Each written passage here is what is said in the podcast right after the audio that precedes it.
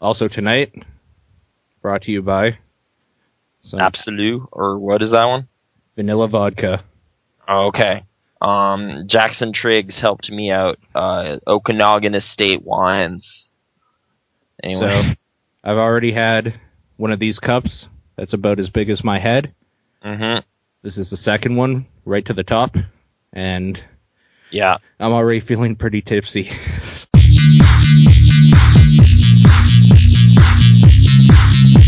Welcome to the Response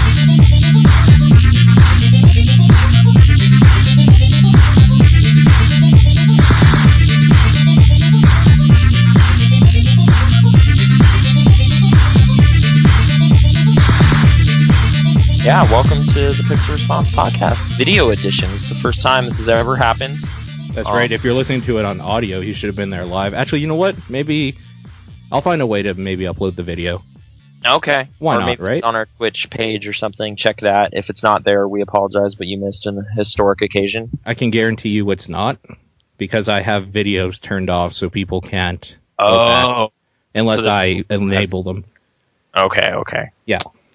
Um.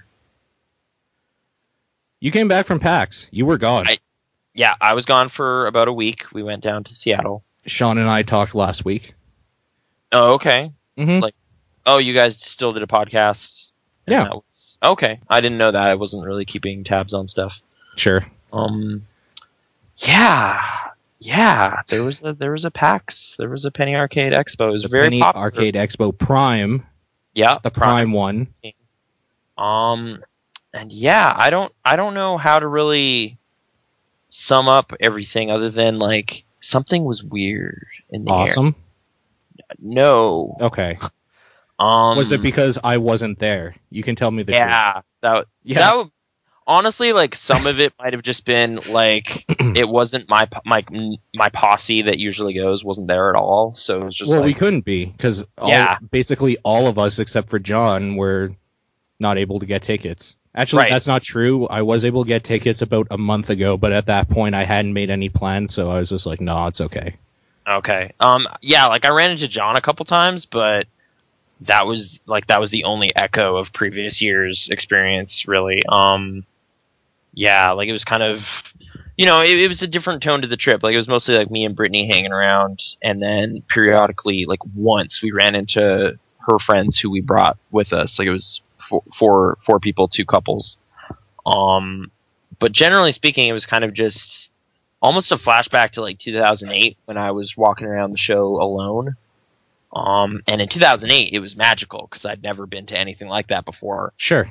Um, but in 2013, it was like not the same. And I, I don't think that's necessarily just because, you know, like I've changed. I think it's like parts of it are the nature of small development and video games and stuff has kind of changed a bit. And I'm going to point my finger directly at like Kickstarter as maybe one of the reasons this year was really weird Sure.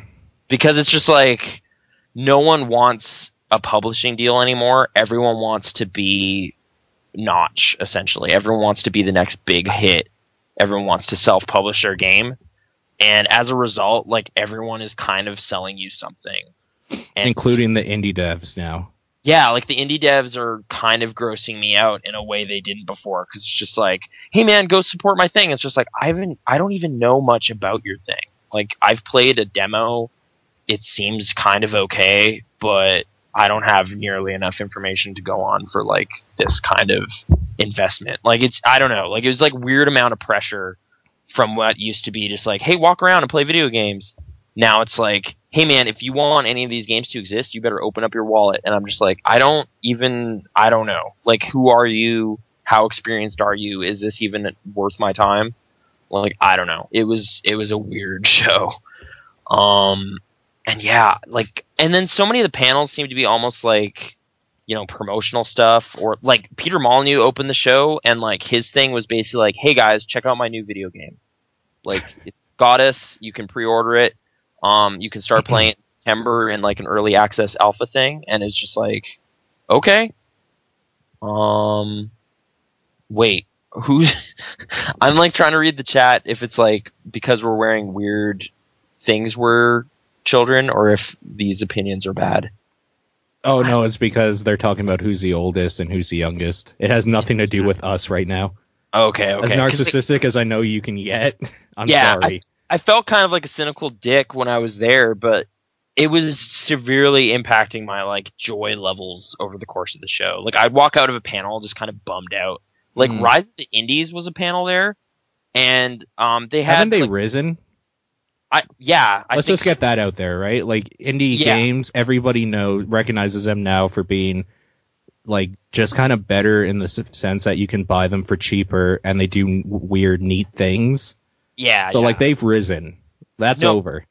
the the tone of the panel was more like what's next like where is this going um and there were some interesting opinions that came out of there but a lot of them were kind of i don't know like weirdly apprehensive about what's going on um matt gilgenbach has gotten a decent amount of press coming out of the show he's the guy who did retrograde um sure. apparently a total failure Well, the now- game that sold literally nothing or whatever. yeah Yeah. and like that's tragic on one hand but on the other hand it was like a good Is it because that game wasn't that good? No, I know. Like I played it in 08, 09, I think, and was like, okay, all right. I, I don't. Wasn't its only thing is that it uses the Guitar Hero controller? It, it used the Guitar Heroes controller like three years after everyone got sick of that. So Right. So like it had a gimmick going behind it, but I think no, no, he was very like transparent about how badly timed his game was, but okay. you know, like he he was so downbeat about everything like on that panel. But okay, um, his new thing is Neverending Nightmares, which is like this horror game based on kind of his own mental illness visions and stuff. I but- heard about this. It sounds fantastic. Yeah, but again, it's like a Kickstarter, so who knows, right? Like it's kind Sure. of just an uh, it's a theory right now. It's a thing that could exist one day and could conceivably be cool, but who knows because it's not really real yet. Um, but I guess if you want it to be real, go check out the Kickstarter page and download the prototype and see see how you feel. But Nah. yeah, exactly. I, I don't know. Like I'm so kind of fed up with that kind of well, just trust me, man. It'll be good. You know, just just just pay me now and then in like 2 years you will get a thing and maybe it'll be cool. And it's like the fact that like everyone from the top down is starting to do that, like it's like, "Hey, I'm Inafune. I've been making Mega Man games for forever. Go fund my Kickstarter." "Hey, I'm Peter Molyneux. I've been making video games for forever. Go fund my Kickstarter." It's just like, "All right, I'm I'm getting a little fed up with this like Like I'm done with all of you sort of thing. a little bit. Like it's just like I I was I was in with like Tim Schafer like a year ago, but that was a year ago. Now we're kind of in this weird like gold rush mentality where everyone wants the same thing, and it's just like I don't know. I am no longer convinced of any of your video game ideas. Some of them might be absolute garbage. I'm just going to kind of wait and see. And if a lot of these don't exist because of it, good, because then the marketplace will be a lot less crowded because it's kind of crazy right now. Like the Sure. Mega Booth was cool on one hand because there's so much stuff going on, but it was also like kind of suffocating because there was so much stuff going on. Like it was just like I don't know. Like early in the show, there were tweets going up like, "Man, you guys should come down to the Mega Booth. You can just walk up and play whatever you want." That that was maybe true for like five minutes. That place was like swamped with people like the entire show. Um, I got to play a few things, but there was a bunch of stuff where it's just like I don't want to stand around and wait to play Hotline Miami 2 because I'm pretty sure it's going to be a lot like Hotline Miami 1, and whatever. I'll wait. And it is, right? Yeah, it's it's Hotline Miami. You shoot the guys. That's I don't good though.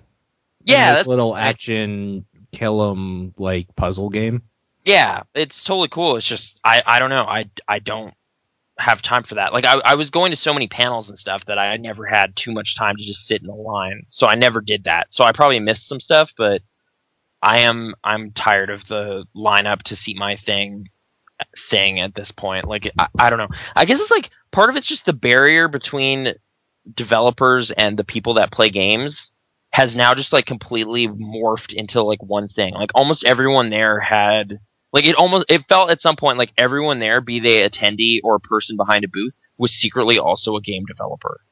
You know? Yeah, yeah, and sometimes they were. Like I would turn around and it's just like, oh, you know, Jim Crawford is talking to Tom Francis about Gunpoint, and look who's over there. It's Kyle Pulver. Like it was just like weird. Like there were people there who did weren't demoing a game, but they were all kind of floating around and like talking about each other's Well, games. because all indie developers, have we, as we found out, are basically friends with each other, right? They have like an underground network of developers. Kind of, yeah. it's kind of weird to like you know once you've kind of seen that that is true and know who to recognize, you're just kind of like, wait a minute, like who here is just video game guy who likes video games? Like is that man even in here anymore? I don't think so. Because like even you at this point, it's just like I've talked to like ten of you. Yeah, So- and it's like I'm so bad at doing that. Like, it's like, hey, I'm from this podcast. It was more just like, hey, uh, I know, uh, I- like it was just, I was not very good at like asserting who I was. It was kind of like that last year too, though. yeah, Like, you and I would just go run up to somebody. yeah. This time And I I'm could like, tell the whole time you felt uncomfortable, like when we chased Will Smith down for like two floors. right, yeah. I saw them, like I saw him again, but I didn't do a shout out because it was just me standing there, and I, I don't know, like I'm bad at doing that without any kind of like social construct that can make that happen. Like I was just totally overwhelmed a lot of the time, or just super bitter. Like day two, I was so angry. Uh, like I left the show early and just was like in this weird storm cloud of just like I don't even know like what I'm doing here, what I'm supposed to do. Like, am I working or am I here for fun?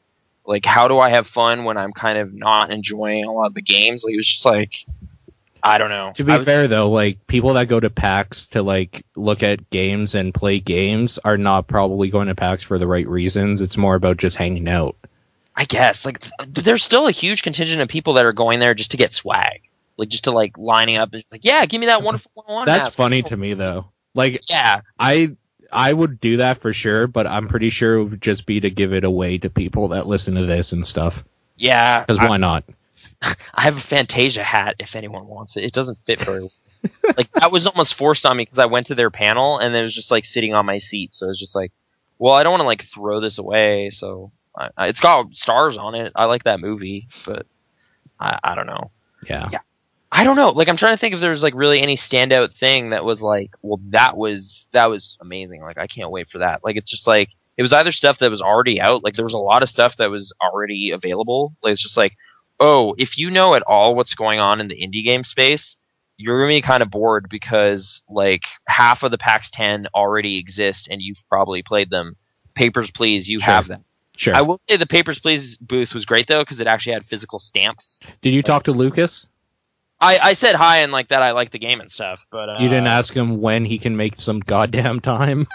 No, I didn't do that. I, I was pretty. I was more just kind of like, hey, yeah, we've played the game. I I got the 19th ending, and he was like, oh yeah, no, that one. And then he showed me endless mode and stuff. And endless mode looks cool. It's just I need to unlock that thing. Is it just that you keep going without a time limit for the day? There's actually like three different kind of sub rules within that mode that you can kind of set up. Like you can kind of um, have a hard time limit, like just see how many you can process in 10 minutes. You can try to keep going as long as possible, or you kind of have this weird kind of meter on screen that's like you've gotten too many citations, you failed, but you can kind of keep going as long as you keep that positive. Um, it looked kind of cool. Like you can extend the life of that game indefinitely. Wow, Brittany's assembled this giant monster computer this black monolith. that well, is- she got a new case, right? Yeah. So Yeah. I guess the issue was you couldn't put a second video card in there because it was too close to the edge of the old case. Oh yeah, yeah. Mm, Dual business, and then Yeah. maybe there's Edge. some will- crossfire going on. Get both of those bad boys running at the same time. yeah. I don't know why, but Mirror's Edge was chugging up real bad whenever glass would shatter. Honestly, like even some games, I think they're just badly coded because like if you have a decent computer, some games will just chug in some points. Hello. What the hell happened? The internet like tripped. Oh. Um, yeah, the whole the whole uh, box. I don't know. Hey, we're back. the whole box. Yeah, the internet box, whatever that's called, Oh man, you don't have your crazy hats anymore. the router. What? They're gone. Oh man, this sucks. Hold on. I'll give you a second to get your hats back on. Google Effects. Okay. What?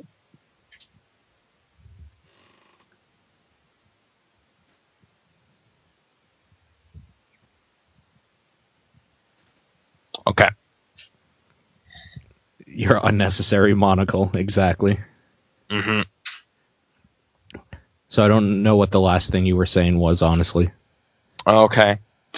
Um, You were probably talking for like that whole time you were disconnected, I'm assuming. a decent amount of time, yeah. Um, day two was a was bad. Had I said that? Day two was bad. Yeah, day two, I left the show early, kind of in this weird storm cloud zone. Hmm Um, also, I was really hungry, so I went back and ate a bunch of pizza and then fell asleep, and woke up just in time for the giant bomb panel. Um, I was actually literally the last person allowed into the theater. So you were at the very, very back. You didn't get any of that no, epic there was. Disney swag. I did actually because there was uh a, like one seat available on the far left side of like the fourth row, so I was in the same row as like Brad Muir Nice. and like a bunch of like upfront people. So um, I got like two dollars of Harmonix money. cool. And Well, I was- mean, like everybody did, right? Uh, apparently not. Apparently it didn't actually filter into the inner crowd very well. So Oh. a lot of the edges got most of it. Okay. Uh, but uh, yeah, that was. so I that was- watched that online. Okay. I found, like, I know it's a site and blah blah blah. I found it kind of gross that they had their Disney friend come up and promote their game. Um. Like that still kind of bothers me. Like when they go up there and they're like talking to the crowd or whatever, or like John Drake goes up there and basically belittles everybody and like Yeah. throws down. Like that's fine. mhm. When you have what's his name go up there and just like give stuff out for his game and then say the date it's coming out and like it's I don't know, it's just kind of gross to me. Well, I mean, Disney Infinity is already out, but uh. Yeah. Oh right, no, I think he was talking about some expansion or something. Yeah. It is kind of it does get kind of strange at some point because like they've known that guy for almost a decade. So it's like it is a friend of theirs and it's his job and whatever, but yeah, I mean if they're not going to like ever weigh in on whether or not D- Disney Infinity is like a good thing, then well, they can't, right? Well, they could, they just won't cuz they don't want to because it's a friend of theirs. Well, I mean, even I mean- if if they actually like it, they're gonna look shitty or whatever, right? Yeah. Well, I mean, they had to do that for a while when they were reviewing Rock Band and stuff. Like, it's just like, hey, by the way, Alex Navarro, who we know really well, works there. So if that impacts like how you are reading this review, that's cool. We're just gonna let you know. Like, there was like a little editor's note on there. So if they if they kind of feel they need to extend that at some point, like if there's like some elaborate coverage of Disney Infinity, and they're just like, hey, by the way, we know John Vignocchi and have for a long time. Um, that's cool, but yeah, I don't know. I mean, free giveaways. Like Adam Boyes being now a pretty big dude at Sony is kind of weird because they've known that guy for a while too. So for him to be kind of the face of Sony and then giving away Last of Us or whatever, I I don't know. That that wasn't like a critical panel. It was just them goofing around. So Sure. No, like I understand that. I just still think it's a little bit gross. And mm, I mean, obviously, but I'm gonna say it anyways. It's a real bummer not having Ryan around anymore. Watching that. yeah, kind of. Uh, I mean, the Cards Against Humanity panel was like a giant tribute to him. I missed like that was live streamed. It was And I- live. I missed most of all of that. I I got in to the live stream at the part where they were showing the like video of him burning money and everything after. Yeah, the, that video is pretty fantastic. It's Um, great, yeah. I I uh we we went to try to get into that and it had filled up like an, at least an hour and a half before the event, so that kind of sucked. We we left the Double Fine party to go try to get into there at like uh 8:15 or thereabouts. So it's like an hour and 15 minutes before the panel started and they were just like, "Oh no, it's it's full. Please please go away." It was just like, "Oh, okay." Um so I watched the live like the archived version of that like 2 days ago. Um, so yeah, that that was kind of unfortunate that we weren't able to be there for that, but uh, yeah, that also, but that kind of filled in a missing blank for me because like we were at the Double Fine party and it was just really weird because it's like why is like everybody leaving? And then it's like oh Brad Muir left to go to that. Okay, now I at least know what that was about. Like Sure. yeah, I gotta say like the Double Fine party was weirdly disappointing compared to last year just because like it ended so early compared to last year. Well, like I saw you tweet you were going to it really early because last year I think it happened at like what eight or nine or something, maybe. maybe. Um, it started at six, and we left around nine thirty or something, and it was totally winding down. Like it was like, oh, like half the Double Fine staff are already gone. Um, and yeah, like it. The main thing that like really differentiated this year and last year was like, uh, w- like weirdly like how much idle thumbs awareness I had this year made this year strange. Whereas last year I had no idea what that was, so it was just like, oh, who's this guy? I don't know. And then like talking to Chris Remo for like an hour, and this Yeah. year knowing like having more context made those conversations really weird. And also, Idle Thumbs meetup happened like the first day, and it went really badly. How Like, so? There, there were like two dozen people, and there was nowhere anywhere near the convention center that could accommodate that many people. So eventually, it just kind of became like this group of twenty-four people, like standing in the street, just kind of like, well, what do we do now? For like forty minutes, and then eventually, it just kind of broke up into like five different groups involuntarily. Like literally, like we, me, and this other guy went inside GameWorks to kind of try to find some tables. Came back, and like twelve people were gone. And it's just like, oh, I guess they just kind of ditched us. And then like six more people were like, all right, well, we're gonna go over here. And it was just like, okay. And then like the group that was left was just like, do you want to play board games or something? And it's just like, well, how about we go over here? There's Wi-Fi, and we'll try to find out where everybody went. We were sitting there like talking about games, and you could just like see disappointment come across like two or three people in our group, and they just kind of like quietly and kind of grumpily walked away. you're just like, all right, sorry we couldn't entertain you, but that's kind of how it went. Um, but yeah, like I, I think at the end it ended up being basically like three of us uh, went and started a game of Ticket to Ride, and then like one or two, like uh, an enforcer who was off shift, and like an, a friend of one of them came and joined our group. We were just kind of hanging out, and it was fine. Like, it was like a fine little group of people playing this weird trains game. But like considering what I was hoping to get out of that whole meeting was just kind of like, ah, this fell apart. They Yeah. they like yeah, Chris actually mentioned it on on the podcast this last week, just kind of apologizing for how weird it was because yeah, it was super weird. Like, it was just like two dozen people who like kind of didn't know each other at all, and yeah, oh man, now I feel all self conscious. Thanks a lot, Meowth. Jeez, calling me out on my own show. I know. All right, hey Paul, why don't you monologue for a while and I'll I'll. No, I'm actually genuinely interested more in about PAX because like I wasn't there and whatnot. But Yeah. um, that's too bad. Uh, like going back to the giant bomb panel that I watched or whatever the video of, I do like that Patrick was actually like, well, we just basically steal all of our jokes from Idle Thumbs. It's like, yeah, you guys do. Well, Like a good portion of everything from Idle Thumbs. well, I mean like Scoops and uh, The uh, wizard, the wizard stuff. shitty wizard, yeah. over. Um, and I, I mean, it it all it honestly seems like those dudes are kind of like up on weird games coming down the pipe before a lot of other people are. So it's just like, hey, we're talking about Cart Life, and then like three weeks later, other people are talking about Cart Life, and it's just like, yeah, you can kind of like they're they're kind of more on the pulse of this stuff than some other podcasts. So they also Yeah. don't do reviews though, so that kind of I've been I've been actually thinking about that lately, just in like how valuable are reviews anymore? Because like a lot of the time, They're not. well, I mean, I think it's this past week, like a bunch of Rayman Legends reviews came out, and she's like five to five, five to five, and she's like, I don't care, I don't want to play that. Like I just Yeah, no, I'm with you. Like the other one, what was it, Origins or whatever? yeah, It was okay, it was fine. It was a platformer, jumped on shit. but yeah, I don't care about Like this stuff. other one at all. I don't care that it's charming. I don't care that it's like tight controls or whatever. I don't care about any of that. What I do care about is the music, and I can listen to that in my headphones while I play another game. Yeah, that's So- that's, that's kind of a thing that happens with some games. Like this game has a great soundtrack. Okay, I'll buy that then. You know, like, like I I th- keep thinking back to Shatter. And it's like, man, Shatter was a great game, and it's like, wait, was it or was it? no, that? it wasn't. Good? You're just like, you're The right. soundtrack was really good. it was a soundtrack. It was. Um, I'm, I'm trying to think. Oh, I guess like people really like the Super Meat Boy soundtrack, so my brain went, "Oh, right, Mew-Genics." Uh, there was a trailer there, and I got a comic book, and that sounds funny. But um, it basically it basically looks like Hoarders. Like it's like they're making a Hoarders simulator. So I can get behind that.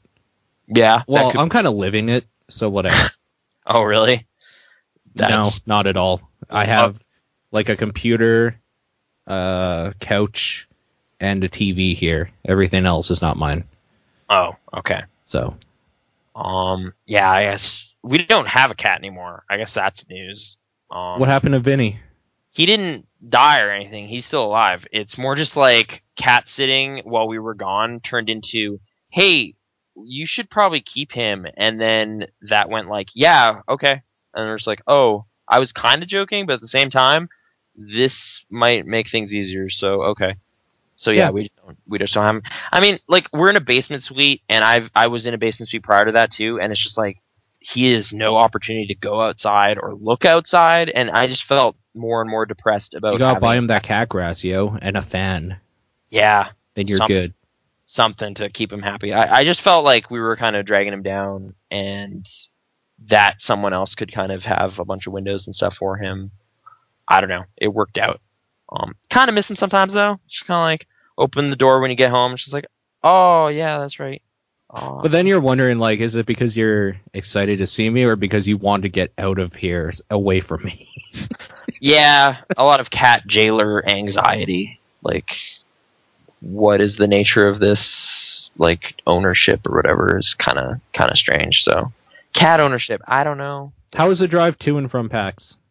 Uh, it went fine. I didn't end up doing any, though I, I volunteered a couple times. It was just kind of like, Who did you go with? um, well, Brittany and uh, some friends of hers, I guess, uh, Okay. who I've met before. We went to like a Christmas party last year with them and stuff. Um, at their house, they make good, great eggnog there, so you know they're good people. Okay. Um, and they'd never been. So I guess that was the main thing. Like we ended up with like uh Brit- like Brittany staked out four tickets. Well, four sets of four one day passes because that's how it goes now. Um, that's how high the demand was this year. And then it was like, well, should we invite like a couple people who have been several times, or should we invite like someone who's never seen it before? And they'll be Is like, that how it is though? Like, do you think they're maybe doing that so they could get more money out of people? I think they are. Yes, actually, I was I was kind of talking around it, but yes, it seems like there's a weird allocation of passes because obviously you want to stay for all. Four Should we just get this out of the way? I think the guys at Penny Arcade are just kind of dicks. Mm, Like when it comes when it comes to stuff like that, I think they take advantage of the people that actually enjoy the stuff they do. hmm. I'm not. I am not talking about Dick Wolves.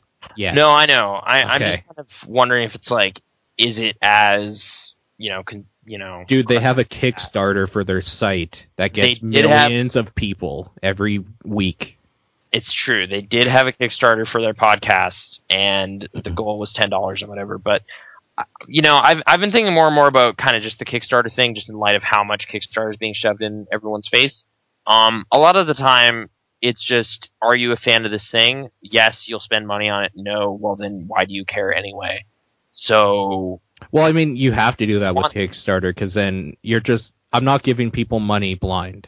yeah, no one's going in there. It's like, I want to spend twenty dollars on Kickstarter. What's going on this week? Oh, this sounds cool. It's like, no, I found out that this specific thing that I like is doing a Kickstarter, so I will help them. Sure. You know, like it's it's never like just general Kickstarter charity bucks that then would have filtered elsewhere. So whenever people get like really upset about someone high profile using it, it you know it's kind of people who would never look there anyway. So it, It doesn't really even matter because if those people are so high profile anyways, they could just do it on their own site and people will still buy it.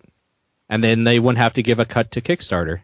Hypothetically, yes, but at the same time, like a lot of high profile dudes are still using it. Like Peter Molyneux and Inafune came up this this very podcast, and they're doing pretty good. It's kind of weird. I I don't know. Yeah, like I don't understand why they're using it, but I guess well because to they jump want on the bandwagon maybe. It- they want creative control. They want their own industry. Essentially, they don't want to play the publisher game anymore. Like I get it, but at the same time, no, I mean like why don't they just do it through their own means? Like oh, I What? mean, like I don't know, why doesn't like instead of making a Kickstarter, why doesn't somebody like PewDiePie just go on his channel and say, "Yo, donate to me," and then a million people that are like 12 years old will be like, "Okay, I think you're funny. I'm gonna steal my parents' credit card right now." Like Hmm. he could, be, people that are that big profile can do that. I don't understand why they're using Kickstarter in the first place. I guess well, I guess the Shadow of the Eternals thing kind of that thing is so dumb. Well, like Yeah. that went terribly, right? Like, that went terribly on their own site. I don't think they used Kickstarter, right? They had their No, own they, thing. they they started on their own site. It went terribly. They tried it on Kickstarter too. It still went terribly, and then somehow that game still got greenlit because I don't know. So Well, because they have enough money that they can actually do it. Like they always had enough money that they could do it. I think they were just trying to squeeze more out of people, and maybe for promotional reasons. Maybe it, it's kind of weird. It's just like, well, why would you spend your own money when you could get someone else to pay for it? Is kind of the rationale a lot of the Sure. time. So like, Of course. hey, Zach Braff, you have millions of dollars. What are you doing? It's just like, well, why would I spend my own millions of dollars if I have a lot of fans that I can cash in on? You're just like, fair enough. Okay. Especially when they're not an investor. yeah. They're just literally You're- giving you money. money. They're just donating money out of their scrubs induced haze. They're just so excited. You know, like and Spike Lee tried it. I don't think it worked out. I don't I didn't follow up on it too much, but last I heard Steven Soderbergh gave him a bunch of money, but then that was that was all I heard, so I don't think that Kickstarter actually made it. Mm. Um cuz you know, maybe part of well, maybe should have waited till after the Old Boy remake came out cuz conceivably that could be a good movie and then people would be excited about Spike Lee again. Are you instead of- excited for it? I'll watch it. Josh Brolin. Okay. My Yeah. mustache off. Yeah, I Come on. did. Hey, mustache. There you go. There you go. you just like snap your fingers and it goes back on your face. That's how you know whether or not somebody's debonair enough is when their Yeah. mustache actually follows them on their face. They can summon mustaches. Yeah. Um. So yeah, I don't know. Kick, Kickstarter craziness. Uh, it's pa- panel stuff. I'm trying to. I don't know. PAX. Everyone's trying to sell you something. Mm. Was kind of just. Did you talk to like Alec or Kyle or any of those guys at least? Hang out a bit. Um, I didn't see Alec there actually. I I assume he was. Um, I played some Towerfall again, but Okay. I, I didn't actually see Alec there. Um, Did you ask Matt to answer his goddamn emails? No, I, I at some point I was like too gun shy to like harass indie devs. Like it's just like, hey, I know who you are. You should listen to me. Like I just got kind of. I'm just gonna quietly. Dude, if you're not going to harass indie devs, who are you going to harass? I don't know, nobody. Like just kind of walk around feeling weird. Like subordinates, I guess. If you Yeah. ever create a company. yeah, that's what I want. I I need that power. That's why I want to create a company just to like harass people. have minions. Yeah. Yeah. cool. Um. Yeah. So it was good. It, it it ended up being good, but there was like some weird negative times there that Like Yeah. all of your day two, from the sounds of it, was just terrible. Day two kind of derailed real bad. Um, that was kind of post because of post day one, which was like the weird failed Idle Thumbs meetup and stuff like that. Okay. And yeah, just like I, I, at some point, it felt like part of it, part of my problem was like knowing too much about who people are, because then you get really intimidated. Like if you don't know, you can just walk up and be like, "Oh, hey, whatever, what's this?" and then like go go play and have fun. But if you're like, "Oh shit, that's the guy who made this game," I better be real careful what I say. you Sure. know? Kind of like, um Catch this is Twenty great. Two last year, where it's just Oh. like we didn't know either of those guys. So yeah, so it's easier to just kind of get excited and not know that the people who matter are watching. Like this time, knowing that is just kind of like, yeah, this game's real cool. But then I think you have to go in with the attitude that these people don't matter as much as you do, so they should be afraid of talking to you. That, uh, that was kind of a weird like ego thing. I was like trying to figure out because it's just like, I don't like who is anybody here? Like, is everyone here secretly have a podcast or have a game? Like, Well, I I guess I just mean in general, like even if you were a complete nobody, you're the guy who might or might not buy their game. right? So they the should be on their hands and knees, like bent over, ready to please you, right? I guess, but th- like that didn't help really because like that was actually the tone in some cases. It was like there was like a desperation to everything. Like it was just like, oh please buy my game. What did you you know like there was some of that too, and it's just like, please I don't know I I don't know please you know like I've had years previous where like I played um Need for Speed Shift and thought it was totally not very good at all. Like I was like this kind of shitty. But then there was like a PR guy right there, kind of like, so what do you think? What do you think? And I was just like, uh, I don't know. Like the looks pretty nice and the cars control well. I don't, you know. Like he's like, no, no, no. But how do you feel? And it's like, I, you know, I felt weirdly apprehensive because it's like this is a guy who's really invested in this thing. Do I tell him I think it's bad, or do I just kind of walk away? So I don't know. Did they have the stuff on the third floor, which is like they have the me- mega booth or whatever in the corner, and those are like indie games that are still games. Mhm. And then last year they had the like indie games that were like betas or alphas or just like really kind of crappy. Did they still have that? Uh, I'm. I don't. I don't know if it's like a generalization or whatever, but it seems like post Minecraft, everyone is kind of trying for that rolling alpha mentality. So I wasn't really sure. Some of them were like, "Well, this is out, but it's not good. Are you gonna fix it? Maybe." You know, like. Well, because like last year in that area there was a game that was kind of like it was trying to play like Zelda with more Japanese like JRPG elements. Mm-hmm. And like the guy's like, "What do you think?" I'm like, "Well, I think it needs a lot of work, and even then, I wouldn't play it." Yeah. I'm pretty sure that was the creator of the game, but then at the same time, it's like you made a product I would never buy. I'm not gonna lie to you. Like, I- fix it or kinda- just scrap it. I kind of wish I could just do that without like feeling as weird about it as I did because like yeah, there were so many games where it's just like, well, I mean it works, but I don't want to play this. The weird thing is like, you know, like a plat- action platformer, like you know, there was one game that was like extremely derivative of Castlevania to a fault. Like it's just like, oh, you put basically Medusa heads in here too. Awesome. Castlevania is great Jump though. in. When Konami did sure. it anyway. but like that kind of just like you put the weird frustrating thing in here too why like I, I died a bunch of times like it was just like i don't know this this isn't fun but it wasn't going to be because you were emulating old weird design choices I, I don't know like there wasn't a lot of like freshness in some of these ideas i was seeing. There was like a lot of nostalgia stuff. Um you, you know like even stuff i kind of liked like there was one game that kind of resonated with me just kind of on what its subject matter was. It was called lifeless planet. Um Okay.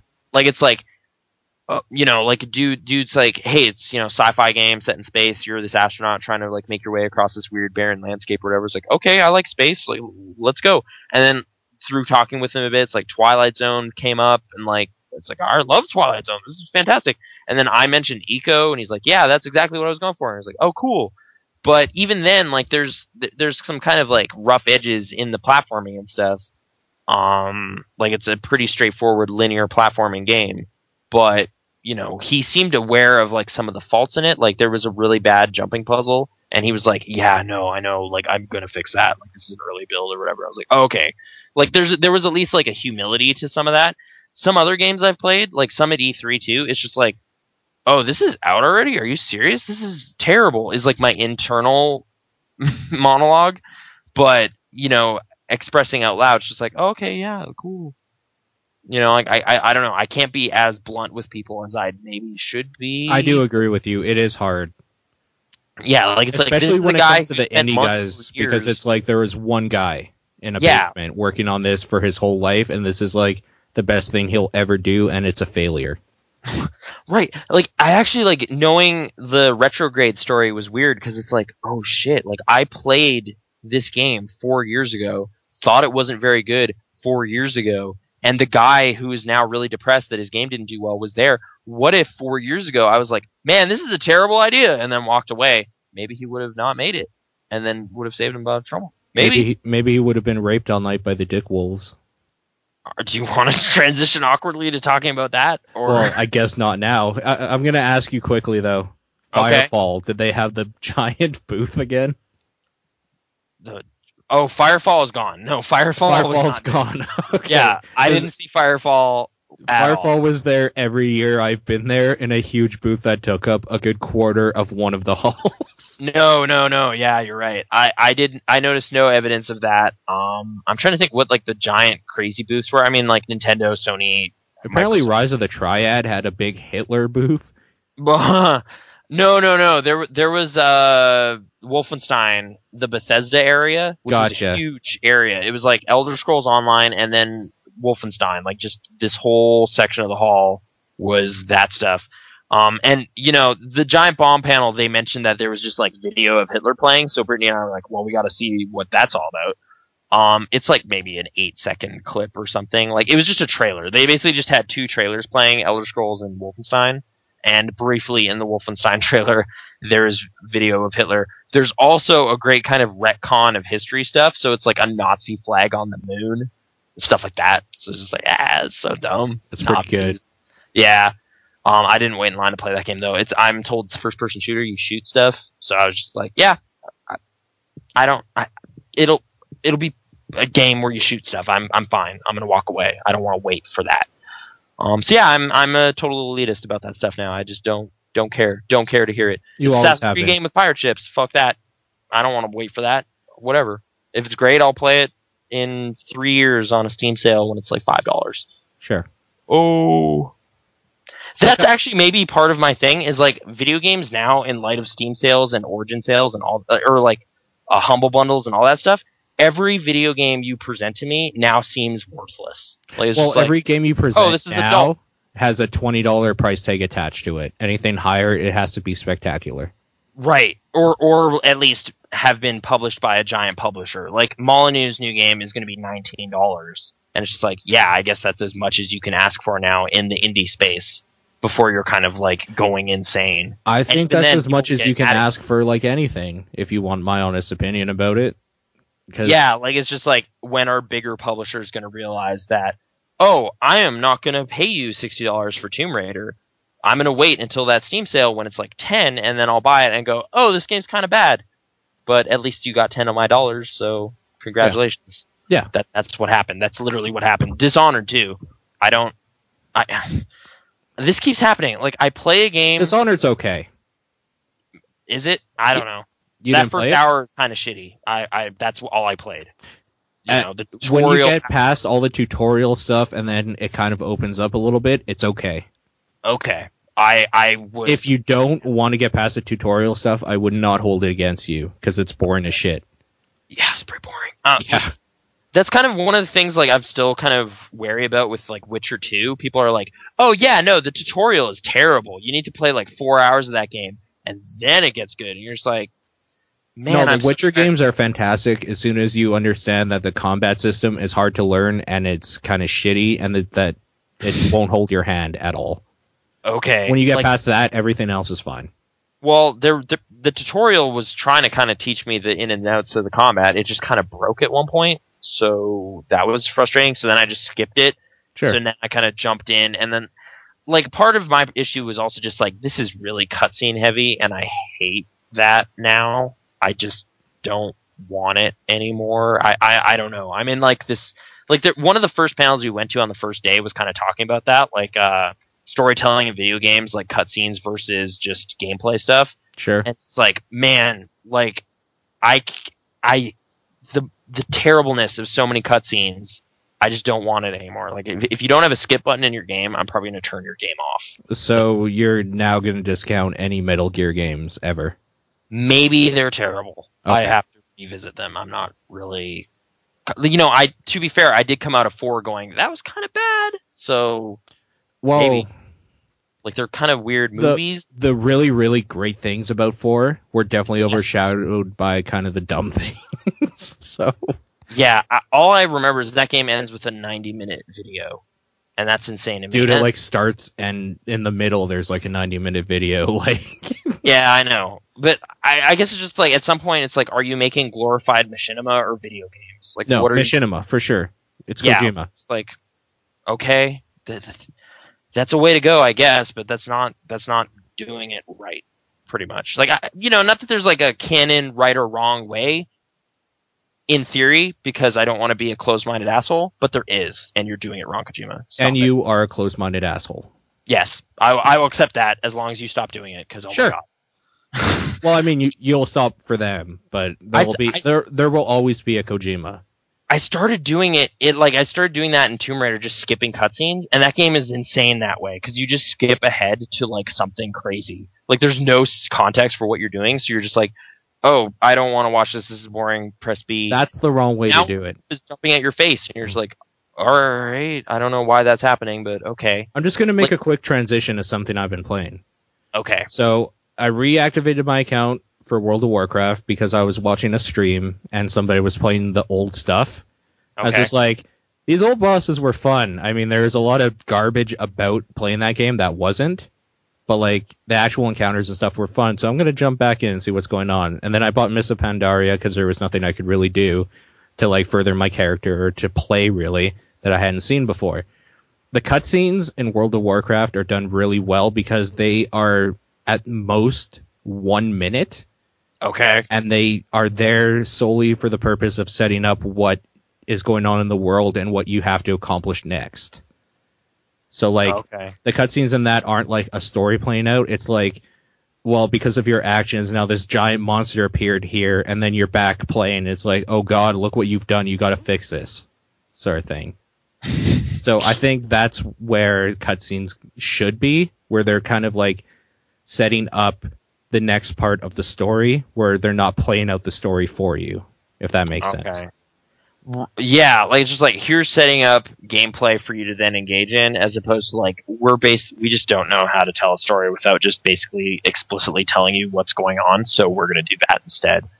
And actually, I guess on that point, uh, Stanley Parable kind of was a great parody of how a lot of games do that, like how they just tell you how you're supposed to be feeling right now because of I don't know emotions. Like it's just like, yeah, like there was a mod a few years ago called Stanley Parable that got a decent amount of praise and celebration because it's like a weird, clever storytelling thing. It still gets um, praise and celebration, but yeah. Yeah.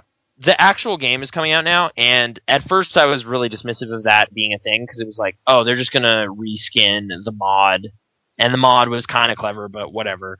Um, but based on the demo I played, like they might actually be generating a lot of new content, and the reason I say that is because like the the demo was an exclusive PAX centric demo about demos, which was kind of funny. Okay. Like it was kind of about like how playing a demo on a crowded show floor is like the worst way to know what a thing is. Sure. And it would kind of like joke about that. There was like a checklist in the game about stuff you need to have in your demo. There was a moment where I was like running through the game too fast and the game stopped and said, All right, you're doing a terrible job. You need to stand up and apologize to everybody here. And then it just like black like screen with white text on it said apologize. So it's just like, oh man. Like it, you know, it was like deliberately antagonizing the player and like making fun of the player, but that's because the player usually kind of does a bunch of dumb shit anyway. well, the player's so- an idiot. Yeah. Yeah, so this game will call you out for that, or like you walk into a room and there's like something silly, and it'll kind of, you know, there's this British narrator guy kind of joking around with you. Like it's like a pretty simple comedy in a lot of ways. Like you are just walking through an environment and the game is talking to you about it. But even so, it kind of like it kind of laid bare a lot of dumb storytelling conventions a lot of games do.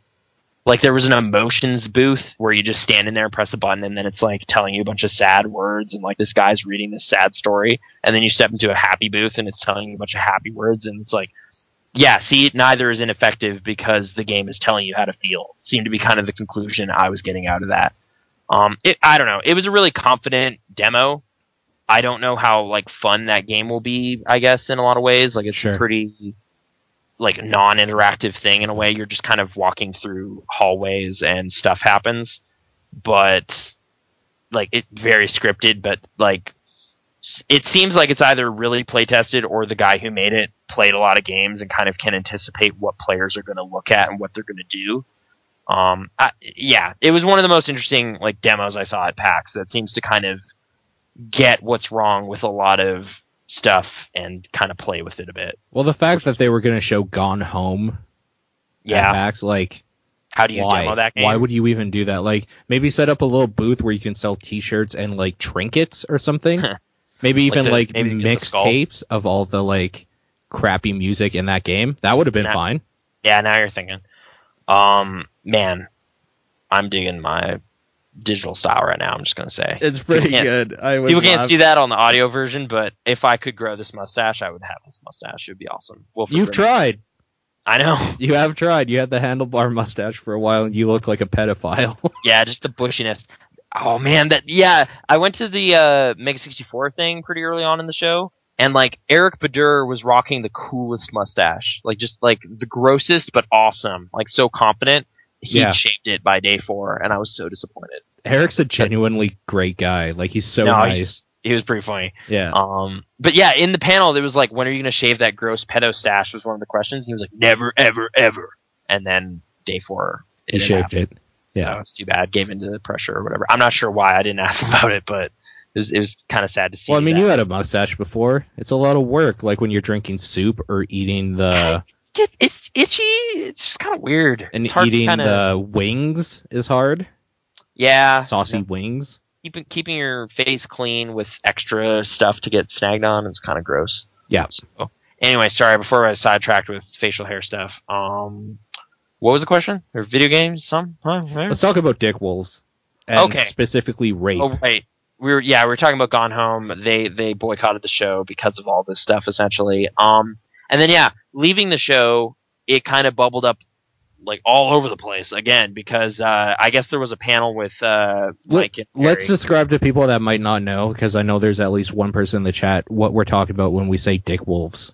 okay, there's been tons of summaries of the timeline over the past week, but I, sure, okay. I guess if you haven't caught up on what's going on, like three years ago, there was a comic that was in, as far as I can recall, basically about the absurd black and white moral dilemmas players would face in video games.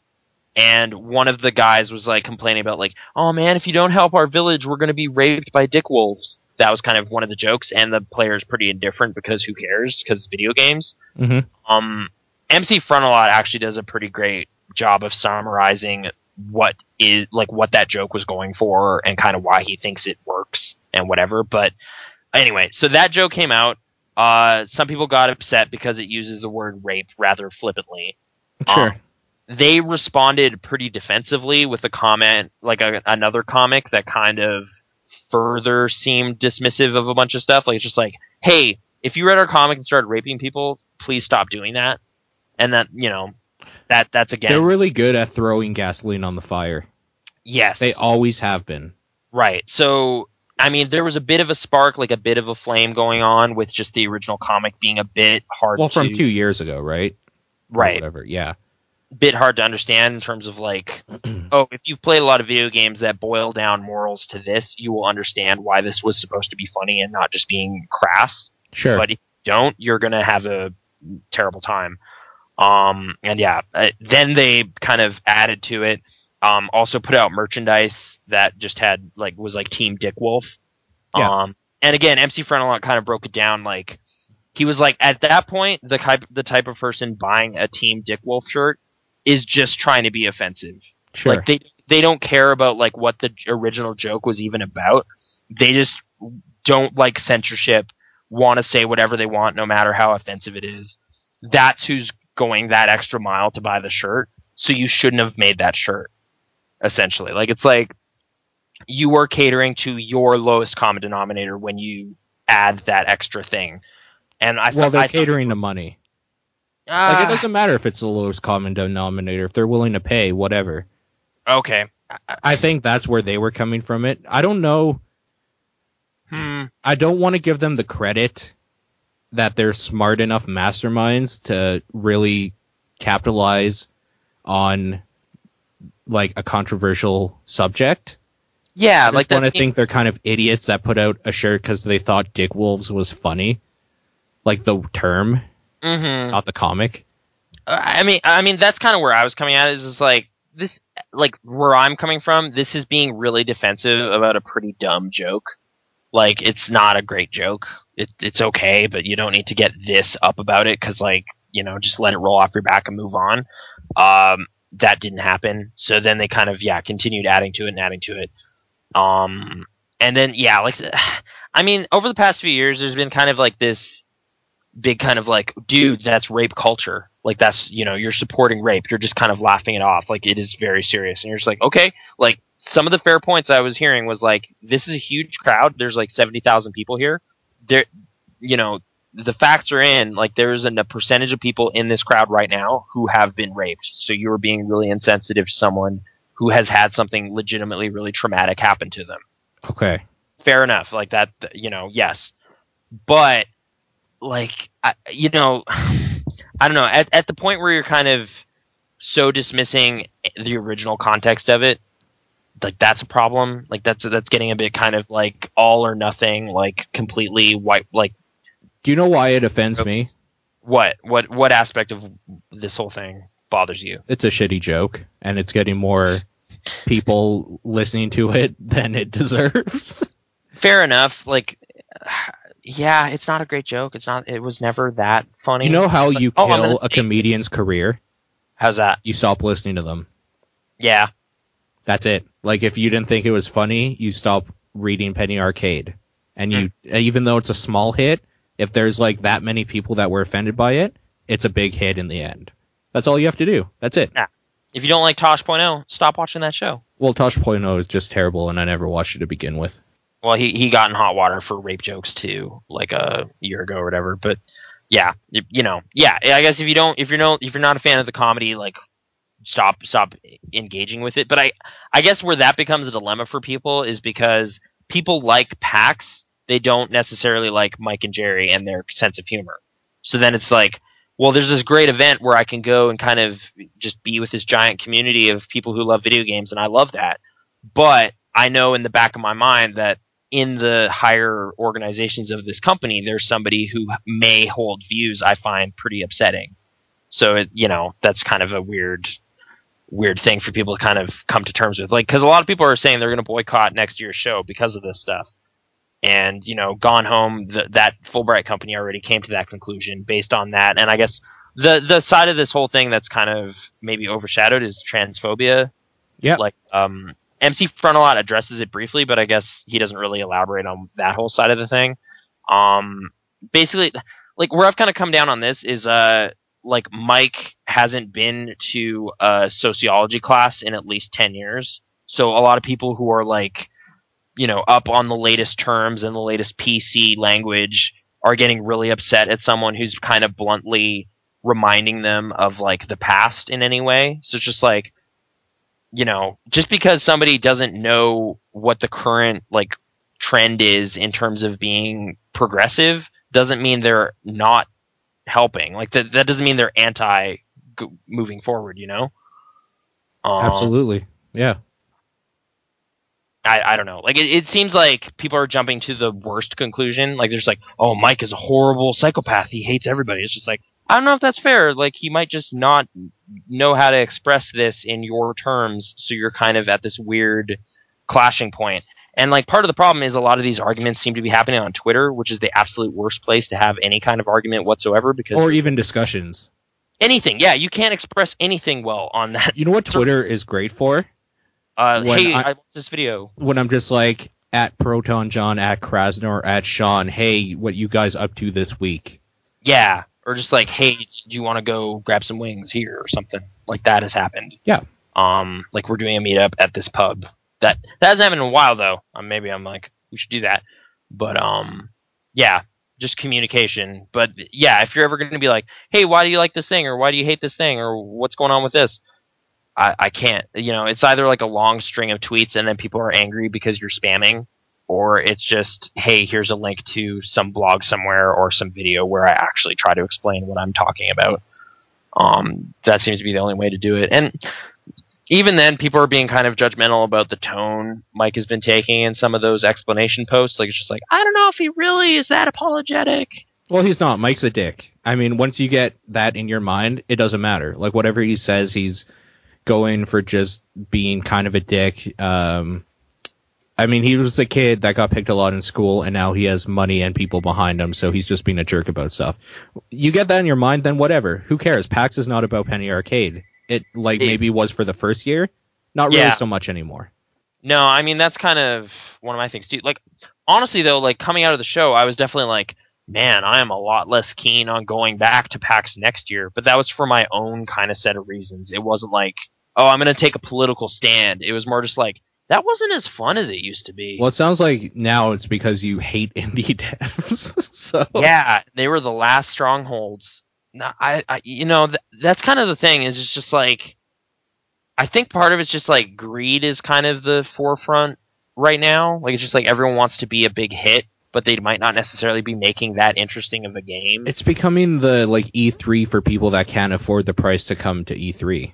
Kind of like there actually there there was one gentleman on the Rise of the Indies panel that had a really interesting perspective on it all, and it was basically just like the barrier for entry into this business is lower and lower and lower every year. I think his name was Andy Moore.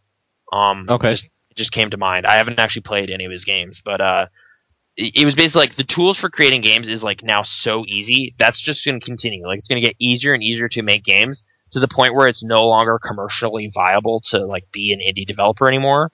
You'll just like make games and people will play your games or not play your games and whatever. Sure. And like to me, what that sounded like was like, oh, that's kind of like YouTube. You know, like just throw something up on YouTube and whatever. Like maybe it'll work out. Maybe you can like do that. Maybe not. But you'll have made a video that doesn't necessarily make you a filmmaker, but you'll be a game maker, sort of. It just won't matter anymore. Like that won't be that interesting a distinction. Mhm. Whereas like right now they're still kind of fresh and new as like the tools become more accessible and stuff. But eventually it's just gonna be like, yeah, you know, like whatever. Like everyone can type, everyone can write words, you know, so you can make a story. But are you gonna become a published author? Uh, author? Maybe not. You know, Sure. is that YouTube video gonna ever do anything? Maybe, maybe not. Probably you know, not. Probably not. Like we can say probably not because of all the people on YouTube and even the like much bigger ones are even seeing like hits taken because there's so much out there Yeah. now. like there's a lot going on on the internet, right? Yeah. So, like, and then add games to it too. It's just like, well, some of these games might be worth playing. Some of them, pro- like a lot of them, might not be. So, you know. And then at that point, though, it's kind of like, what is the point of critical websites, like review websites? Because Yeah. it's just like, well, they're not even covering everything. Like, they didn't cover Cart Life until months after it came out. What, like, you know, who, who, what are they for? you know, because they're just people. They're just trying to keep track of stuff. So I, I don't know. Like I, I, I've found myself placing less and less stock in what any reviewer says because it ultimately doesn't really Matter. in anything to me. Like Yeah. it's like if if I know that a developer I care about is making a thing, I'll probably find out about it. Sure. If not, like you know, it's not like I need to find out about it before it comes out because by the time I do find out about it, maybe it'll be cheaper. So it's just like, oh, I didn't know Jordan Mechner's The Last Express was a cool thing. What is that? Oh, it's a 16 year old PC game and it's five dollars, so I can play that for no money at all, essentially, as opposed to sixty dollars back when it came out. And I'll, you know, that's that's a thing. So it's just like the kind of day one being there for the event thing that doesn't seem to work well with video games because like yeah, yeah like so many times i don't find the story the thing you're finding out anyway. So people are like oh man there's grand theft auto 5 spoilers. It's just like does that matter? Like i don't know. If if i won't if i wouldn't get anything out of it playing it myself then it wasn't a very good video game anyway. So whatever. I i still haven't read the grand theft auto 5 spoilers. That's a real thing. But, Really? uh, yeah apparently there Guess was who doesn't care about Grand Theft Auto 5? you don't No. okay I will probably buy it just to see what the hu- hype is about, though. I'm one of those people where it's just like, you know how people say you vote with your wallets? yeah I'm the person that's like, no, I'll vote with my opinion. Like, the wallet's not the problem here. It's my time and, like, how angry something makes me. Right. So it's like, oh, I voted for my wallet. I said Dishonored was kind of okay. It's like, well, no, I I didn't care that much. I, I don't know. Like, yeah, I own it, but that doesn't mean much. I don't know. Steam sale though, so that kind of dis- differentiates everything. Prison Architect too. Prison Architect, is that still $30? Yeah. That's about $20 too high for me. I mean, it's a it's an it, it, again, it's kind of like an alpha thing too. So exactly. not even done yet. Like, yeah, we tried playing it. It's like I don't know, like, and you're kind of in this weird point where you're just like, well, I don't know if this interface is really bad, or I can't understand what I'm looking at, or like it's just not done yet. Like, I I don't know if this is my fault or the game's fault. So I'm just gonna kind of stumble through it and hope it works out. But Sure. it's it, it it was kind of a frustrating experience. Like I like what they're trying to do, but I ultimately wasn't having that much fun with what I played. But I can't judge it yet because it's not over. So it's kind of a weird thing. Like eh, No, but the thing is, like, you already have an insight as to what it's doing, so you can judge it. I think I'm not the Well, person that's like you right have to see it to the end. I've never been that person. If I'm not having fun right away, then I'm judging it. Period. Well, I, I kind of view software as like it's it's kind of a it's never like it's not nailed down as much as like a movie. So Sure. it's like currently, as of September 8th, 2013, you probably shouldn't buy Prison Architect. It's not very good yet. I can say that. But Yeah. maybe in a year they'll have patched it or added a bunch of cool features or changed something about it, and I'll be like, wow, this is fantastic now. This is great. You know, like it's a dynamic thing. It can change. It can get better. Which was actually kind of one of the things the guy who made uh, Retro City Rampage was talking about. Like it was like his game came out and a bunch of reviews came that were just like, this is broken, this doesn't work, and like they were really low scores. So then he went and patched a bunch of stuff, fixed a bunch of things. But then the review scores obviously aren't ever going to go up because not a lot of people have dynamic re- review scores. So then he's kind of stuck with this stigma of bad reviews when the game that exists right now isn't the same one that they reviewed. So that's kind of where like Polygon stands out as being like maybe they have the right idea where like the review score can change depending on the current state of the game. You know, like if you remember Uh. how SimCity went, like it was like 9.5, 8, 4. now it's like, you know, like, it's just like they broke it. They added this like server layer to everything that ruined the game. Don't play it. You I mean, if you're gonna do that, every game that basically I played this week would progressively get worse. yeah, what do you mean? Like Like, it gets older and it's new stuff. like as World of Warcraft, you progress in it, like Oh, it gets yeah. worse because then there's nothing to do anymore. Dota 2, maybe not so much Dota and LoL, but like Diablo 3 can get better because they add stuff and then get worse because no one's playing anymore. Like I play very multiplayer experience games this week. hmm Well, that might actually be a good thing for people to know, though. Like, it's just like, oh, if you missed the zeitgeist on this, it is not good anymore. Oh, like Fez. Well, sort of, yeah. Like, it's like the mysteries of this game have been solved. Now there's nothing for you to find, so don't worry about it. Like, almost maybe with Journey, too. Like, it's like the cooperative element of that game is not there anymore because no one's playing it. Or, for example, I'm playing Divekick on PS3. There's not a lot of people playing it. Why are you So playing that? I don't know. I I don't know. I really don't. I mean, it, it's a two button game. It's simple enough. I was practicing with the different characters and stuff, but yeah, it's it's a joke. It's it's, it's a one note joke that is starting to not be funny. I I, I don't know. It, Was it ever funny to begin with? I always liked the idea, yeah, okay. however, that there was a game based around the like last few seconds of a fighting game where it's just like the first hit kills. I like that. I Yeah. never liked the idea that oh this is supposed to be funny. Who gives a fuck? Like really? I I- I found it kind of funny for like ten minutes at E3, so that was enough to kind of make me pay enough attention to it and spend eight dollars on it. But man, yeah, I, I I guess this might actually bring me to like multiplayer stuff. Like, you know, there's kind of been that distinction where it's like, oh, if you play this with a room full of friends, it'll be more fun. And it's just like, I think I've said this a million times. That's true of like lit- almost anything. Like, you know, hey, here's this ball. It's not very fun, but if you have a bunch of friends, you can play a game. And you're just like, well, yeah. Like, okay, you know what else is better with a bunch of friends but not as good by yourself? what's that? Doing heroin. Sure. I, I, I don't know how this directly applies. Because, like you said, anything can you can make that argument for anything. We could do hard drugs together, and it would be funner if I did it than if I just did it by myself watching I guess My you're right. Like, or something. yeah, like drinking alone is a lot sadder than drinking with friends. So do it with friends, and it's more fun. But you know, like I, I get what you mean. Like it's kind of not a valuable thing to say at some point. and like that's kind of it's it's been kind of one of the things that was like plaguing me about two specific games at at PAX, uh, Towerfall, which we've talked about, and uh, Samurai Gunn. yeah. which okay. I I feel like I'm like for a while I was feeling like I was in this weird little crazy bubble where it's just like everyone realizes these are really similar, right? Like really similar, like Mhm. Really similar. Didn't like, you tweet like, somebody and say just like, isn't Samurai Gunn basically just Towerfall with a samurai or something? And Yeah. they were like, no, Samurai Gunn's more just like Samurai and a Samurai and Towerfall or something. Yeah, no, I Like, I they actually, said the same thing, just reversed.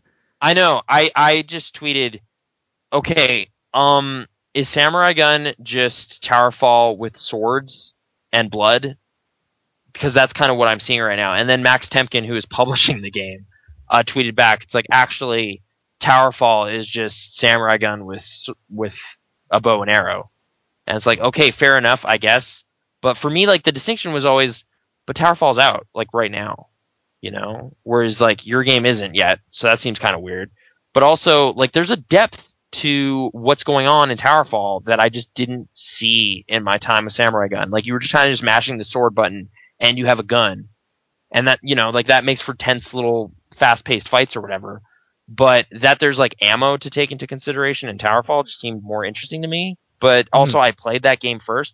Like at the end of the day, though, like it comes down to both of these games are multiplayer-centric games that are offline. So I don't think I'd play any of them ever anyway. You know, like outside of a convention where they make all the sense in the world because there's dozens of people around that want to play it. Like I, I don't think I literally like, practically speaking, ever get to play either of those games. So I, I don't know. The first one to get online support is the winner, basically. Of course. It's like yeah. a tense, fast-paced little game that also lets people play it in the way people modernly play games. I mean, But if you kind of go that way with everything, the Wii Yeah. U has lost for everything, right? They have they have online, but we Do they? Any, yeah, it- Can I play Mario with you if I bought a Wii U right now?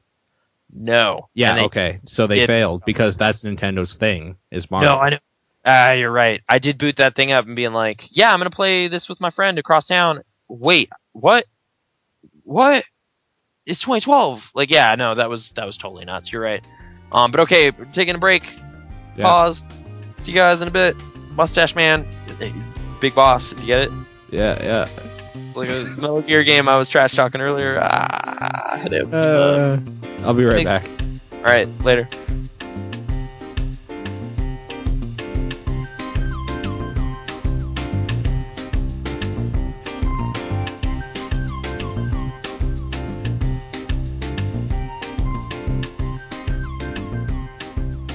Fucking Halo 4. That game was not very good. It was okay, I guess. It was Halo. It was Like- Halo. Yo, you like Halo, then you'll like this game. I guess so, but do you go like, hey, those guys who made Halo 4, that's who I, those the, those no, are the, no, no, no, no, no, absolutely not. that's who I want to hear from. That's how I determine what I do in my life. Honestly, they should never make a Halo game again. We need Bungie. They knew they had done. the formula. Yeah, but hey, Destiny's coming out, so get your shooting over there, I guess. I don't know. Maybe, maybe. I mean, Meowth, I, I would have put uh, Harry Potter movies in, but I haven't seen any of them, so I don't have much to say about them. the Harry Potter movies. Yeah, she's marathoning them apparently. Okay, that third one was good, and that sixth one was pretty good. But that's that's all I got. Anyway, Yeah. Alfonso Cuarón, he is making a movie about George Clooney in space. So, yeah, George Clooney Wow. is the most important person to ever go to space. I mean Solaris was okay, but uh, I never He's saw it actually. he's been to space before, so Hmm. yeah. Steven Soderbergh. Um, but okay, okay. Um, we were trash talking Halo 4 because the guys who made Halo 4 were trash talking Hideo, Hideo Kojima. yeah. um, He's a misogynistic, horrible person because sexy ladies. well, no, um, he's just Japanese. Sure. Like- okay. I mean, I'm not trying to play the race card, but we both know, actually, we all know that the Japanese have a very different sensibility when it comes to half naked women and teens and shit like that. In video games, Well, in their culture in general. in their Like, culture, but also like th- this actually dovetails okay with the thing that was brought up at this gender di- diversity panel I went to. okay. Um, uh, one of the people that asked the question, I, I forget her name, Heidi something. She, I follow her on Twitter too. Okay. Um, she raised a question where it's just like, okay, like a lot of the panel was kind of being like, well, you know, we need strong female protagonists that are doing very different things and like all this stuff.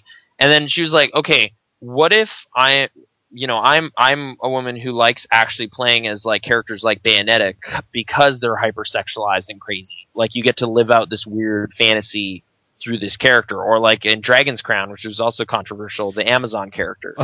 well, uh, it sounds like there are a lot of problems with uh, Dragon's Crown apart from that, but yeah, okay. It sounds boring to me as a video game. It sounds shitty. Yeah, it just sounds shitty. So Yeah. whatever. Um. Apparently, the sprite work is amazing though, but who cares? I, whatever. Um. That was dismissive. I just dismissed pixel artists everywhere. Ah. Like every indie developer hates you right now.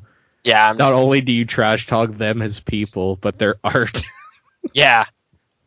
Anyway, um, so that I thought that was actually a valid point, and like the rebuttal to it was a little vague. Like it was just kind of like, you know, like I respect that, but at the same time, we want video games like Gone Home to exist because Gone Home, Gone Home, Gone Home, Gone Home, Gone Home, The Last of Us, Gone Home. oh, I bet Meowth hates that- you right now. No, this was not me. This was this panel. Like it was like, oh my gosh, that panel loved that game so damn much. Like it almost made me feel weirdly like it was okay, you guys, but come on, but whatever. Like I guess they identified it way more than I did. Um, but uh, uh so yeah, it was kind of weird to see like that opinion dismissed almost out of hand. Like it's just like, well, no, there's too many sexy women. We don't want sexy women anywhere because sexy women are too sexy and it makes us angry. I don't know. That, that's I, I never sometimes- understood that argument from people. Right. Like it's just like, you know, is Christina Hendricks' character in Mad Men not a No. great character because she's a good looking woman? No, what? No, I mean, Joan is interesting it has as to be well as in everything. I think. if you ask me, that's my that's my professional opinion. right. For Must academic reasons, in everything. Christina Hendri- Hendricks should be in more movies. Yes. Wearing Prob- less. Or in less movies. No, wearing less. Where that's hard to defend that. Right. Okay. Whatever. Um.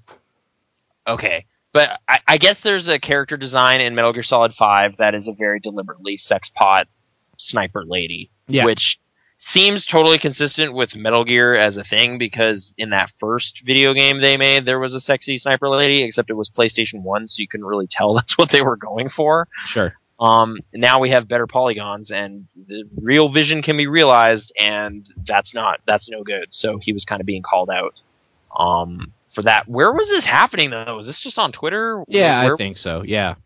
Great. So A great place for arguments to go down. This straw man that we just created. as you that- hold up your cup of alcohol and take a sip, you fucking bastard. Exactly. All right. No, but like I even retweeted 343 some I even retweeted someone that was just like, know. "Hey, Yeah. Kojima, this is what a real sniper looks like, or whatever." And it was just like wait. a person in a ghillie suit. Stop right now. Yeah. Did anyone? I'm assuming everyone has pointed out. Wait, Halo 4 was the one that made Cortana a sexy stripper lady. So fuck you guys. Oh no, for sure. Cortana before was just kind of like a voice in your head, and then like a blue robot lady because we need Wait. to. No, like uh, Cortana in that game has been redesigned to be No, like yeah, Yo. no. In Halo Four, they redesigned her to have these like crazy stripper thighs and a giant booty. so So it's like, yeah, nobody's complaining about that. Like the multiplayer tuning team or something. It had nothing to do with that stuff. Like that is the most hypocr- hypocritical hypocrisy I've heard in a while. But it's Halo Four, so you can't say anything bad about it. Yeah, you can. What? Oh, whatever. I thought I thought the consensus basically like even from the Halo community was like, yeah, this isn't as fun. This isn't as fun. Like in our very chat earlier, it was like, yeah, they, it's not as fun as three. The online. No, but even people like were saying about like why did they redesign Cortana to look like a stripper or to look like a big booty hoe? Like it just makes no sense. She's a fake computer lady. and that they're kind of developing this weird semi-romantic subplot between a fake computer lady and a like And a guy you've never seen the face of. yeah it's just like guys you, you don't have a lot of feet to, you know like that's that's specifically why these people calling out Hideo Kojima is extra hilarious but you know it does Kojima need to evolve his kind of mentality around characters and whatever I don't know like I don't- think maybe, and- I'll give you the reason why it bothers me a little Uh, bit. but okay sorry Like- continue Snipers, right? mm-hmm. they have been known and like people have reported and stuff like when they were snipers or stuff that like they would just be by themselves for like a week straight literally crawling through garbage and like dirt and thorns and everything. Okay. I don't think you would want to do that in a bikini top i'm just saying. I don't think you would be wanting to crawl on your hands and knees for a week without clothing. Okay, so you're just calling out that's just impractical. And yeah, the im- impracticality of it is what annoys me the most. Oh, apparently, yeah, like Sniper Wolf in the first game made no sense because it's just like, dude, you're in Alaska, it's really cold. Why would you zip down your snowsuit that far? But then at the same time, she had a snowsuit at least. Like I don't know, it was weird. Like it was like she was an idiot, but she had the proper gear at least. I guess I'm also just in light of your like, you know, standing alone in a you know, blind for four days as a sniper. Who are you trying to impress? You know, like it doesn't matter. Just wear a ghillie suit. You know, Well, that, and that's the thing too. Like that tweet I retweeted, where it's like, "This is what an actual female sniper looks like." You couldn't tell it was a female because she was in a full ghillie suit. She looked like a dude with the face paint and everything. right? Like Yeah. actual soldier. Like yeah, right. I, I mean, really though, Metal Gear is so derived from like James Bond movies and like super sensationalized course. sci fiction stuff that it's not trying to be realistic. Of course. So, like, yeah, if you're comparing it to what it's actually more similar to, which is like X Men and James Bond, it's like, oh yeah, this is just as sexist as those things. So whatever, you know. Like, I guess you could call like more stuff out. Like it's just like, yeah, wait, why don't they redraw the X Men characters to be more realistically proportioned? And why is James Bond still being all you know womanized and whatever? Get him out of here. Like, sure. okay, but I I don't know. It just seems weird to kind of highlight a specific thing. But maybe yeah, maybe this is a cultural virus. Maybe it's spread too far. We've gotten too dismissive of all this stuff, and it's it's no good. But I don't know. They Not really. redesign. Re, if you if they redesign Cortana, then they have earned the permission to start calling people out. But sure. as of right now, shake my bottle at you. I'm gonna shake my empty wine bottle at you. Yeah, sorry, I'm trying to peel off this part of it because I don't know, it bothers me. Yeah. Which okay, means that- that you're getting a little toasted right now. If something that small it's bothering It's you. is important. But okay, Yeah. Uh, anyway, Metal Gear Solid. Let's talk about the RoboCop trailer. Which is Aw. basically Metal Gear Solid, right? Eh, no, what do you mean? Because they're just making another RoboCop when there doesn't need to be one, just like Metal Gear Solid. Okay, I I actually haven't had I I haven't seen the full like disintegration of RoboCop into total shit. Sure. Apparently, the third movie was garbage. I didn't see it either because people said it was so bad. Why would I waste time with it? Yeah, it's PG thirteen. They recast him, all this stuff, and then they also put in uh, I guess like there was a TV series or something at some point. Oh, Mario a 64 Mario has it right. Robo Flop is more like it. Oh, Oh ho. Um. all right, fair enough. I saw the trailer. Like you know, I, I'm kind of down for weird, you know, remakes of stuff because maybe they got it wrong the last time. I don't know. RoboCop was okay, but it's been uh, it's been 26 years. Maybe they could. You even It. said the Total Recall remake was terrible. I'm just gonna put that out there. terrible. You, yeah, you did. Did I? I thought I said it was like kind of bland and underwhelming. Well, you said it was a waste of time or something like that. it's basically like I forgot what I saw like three hours later. Like, yeah, it's totally unnecessary. But again, I wanted it. I wanted to believe it could be true. And like the one way, the one time it went good was that Dredd remake. Like the Dredd movie was actually great. So but was like, it a remake? It was more like just Nah, Adventures like in the Life actually- of Dredd. Yeah, they actually made a Dredd comic book movie proper, Sure. as opposed to that '90s Stallone thing that was not. I rewatched that actually shortly after watching Dredd. I think we talked about it on the podcast. It's terrible. it's pretty terrible. It's Like, really bad. Yeah. Um, His name's Joe, Joe Dredd. isn't it? Joseph or something? Maybe I don't remember that. Joe Dredd Joe Dredd. Judge Joe Dredd. just rolls right off the tongue. Judge Joe Dredd. Judge Joe Brown. Like that's terrible. okay. Um. Yes, that that was a one one time where it went well. So I guess I'm always kind of optimistic. Maybe this sci-fi rekindling could actually work out. Maybe that new Riddick movie's good. I don't know. I'll find out. But something about this trailer just I thought it it just looked bad, and I hope it's not like is it PG-13? Did they go full R? Because it needs to be. Like that Verhoeven movie is so violent, they just need to go crazy with it, or else why are you making a RoboCop thing? Yeah. And maybe that's why. Like maybe it's because it's like a this this preview is safe for all audiences. Like it's kind of muting the tone of that movie because it just looked really boring. And the main guy, I just was not getting a good vibe off of. That said, I didn't really like Peter Weller ever in anything because he's like the world's second most boring man. But Who's the first? Uh, Gabriel Byrne, You know what? I probably agree with you. Like, I didn't even that name never pops up in my mind for everything, so he must automatically be the most boring. He's really boring. Like I don't know how some of these people. Like End of Days, that was him, right? Yeah, Satan. yeah, he's Satan. Didn't he have a threesome though, with like a daughter and her mother? Uh, You know, probably it sounds like something Satan would do, but Quick hit, Nathan. Have you ever had a threesome? Go. no. Will you? Or would you? There's plenty of time left. I, I'm not inviting you to anything. I'm just saying, would you? sure. Okay. I wouldn't. And the reason for that is because I don't know that I could perform up to standards that it takes. Like, I don't know if I can for one person, let alone two. Fair enough. Now it's it's a sounds like a, quite the task, but maybe eventually it's, It's making me tired just thinking about it. Kind of. okay. Like, I'm ready for sleep right now, and I didn't even finish yet. So, okay. um, can we at least finish these topics? Or absolutely. So, yeah, Robocop remake, I guess, is what we were going on. I don't care. Just period. I will see it, though, probably. Because why not? I like that Evil Dead remake. Okay, that was okay. Right? It was okay. It was okay. You're right.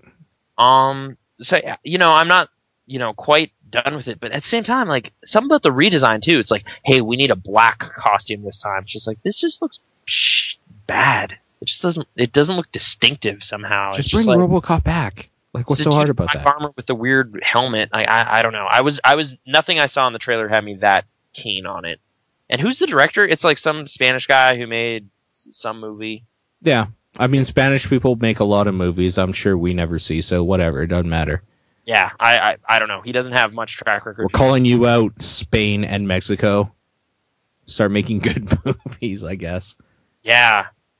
Man, I, I am kind of nervous about Gravity. I don't even know what that is. okay, it's the director of Children of Men and uh, Harry Potter and the Prisoner of Azkaban. Okay, And Little Princess, if you go. I back. have seen Children of Men. It's a good movie. I- yeah, I thought it was a good movie. So Yeah. I'm kind of, oh, the guy who made that movie is making a new movie. Mhm. Okay. All the trailers have been like this. I don't know. Like I like Outer Space. I like George Clooney. I don't really like Sandra Bullock, but okay. Um, but the movie just looks like all right. This is open water in space. I, I, I guess that's enough for a movie, but I, I, you know, like it promises kind of like sweeping vistas of space and kind of just people floating around in space and talking about stuff and whatever. But I don't know, something about it is just like th- this is the wrong tone I want in a space movie because there's already not enough space exploration going on in humanity right now. So why would you scare people about space? People are already scared of space. Are you scared of space? No, I want to go there. I wouldn't. I don't think there's anything to do out there, honestly. But there's new stuff. We need to get off of this planet, dude. It's gonna blow up. Yeah, no, I mean, okay, talk to me in like 50 years when we create like a Mass Effect machine that can jump us to stuff. Sure. Not when like I'm gonna spend five years of my life getting to the moon or something. You know what I mean? Where I'm just like, I'm gonna go to Mars. We need to Whatever. start experimenting with that stuff more. I, I feel you know like they should. No, it's just like weird. And when they get to the point where we could jump across solar systems, I'm there. Until then, I don't want to see Earth from like a higher orbit. I just want to see other stuff. I guess I just kind of feel like that's something I feel humanity needs to work towards at some point. Like that's kind of the next big step. Oh, dude, they should have been this whole time. I don't know why NASA doesn't get as much funding as they do.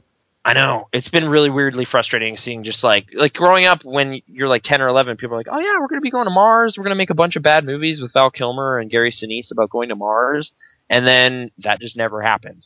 What movie were you talking about in specific? I was talking about Red Planet and Mission to Mars, which came out like the same year. Okay, because I was thinking when you said Mars, automatically Ghosts of Mars. I also I own that movie. That's an important. Is it? I actually haven't seen it since it came out. It's it's pretty bad. Okay, I guess if we want to briefly talk about John Carpenter, I watched John Carpenter's Vampires recently. it's so bad. It's not very good.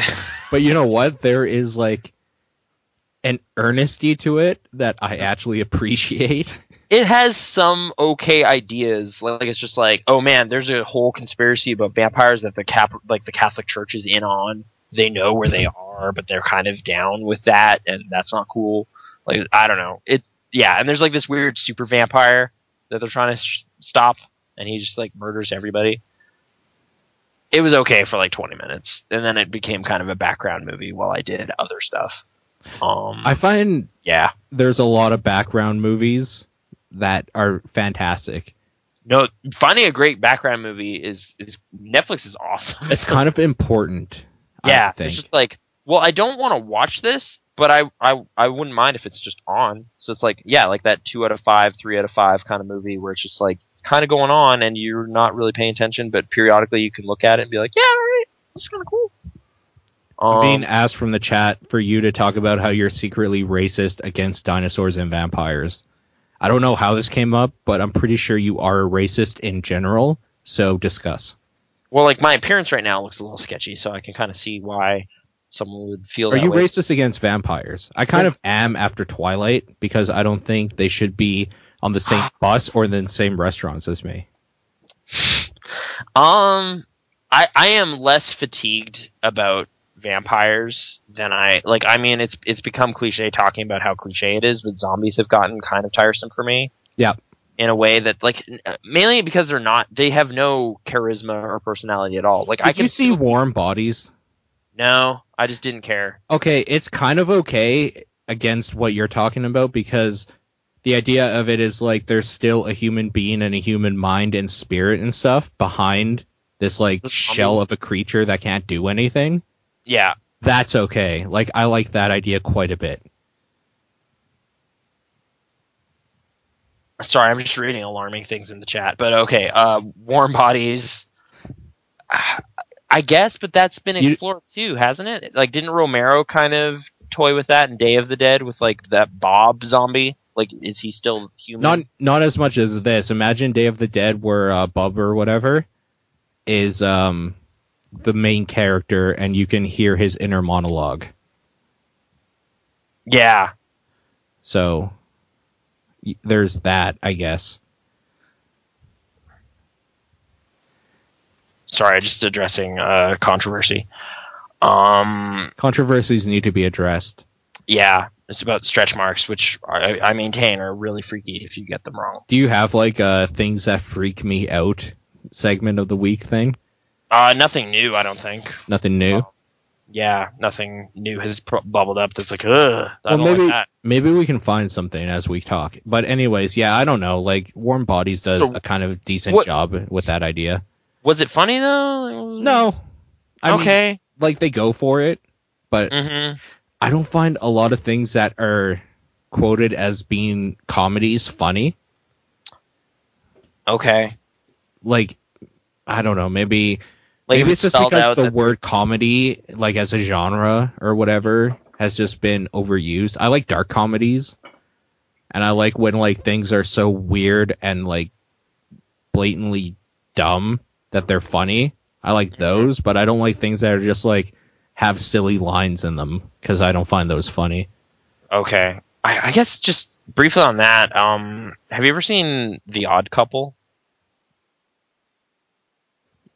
Yeah, you're talking about like Jack Lemmon and um, Yeah. Walter Matthau. Yeah.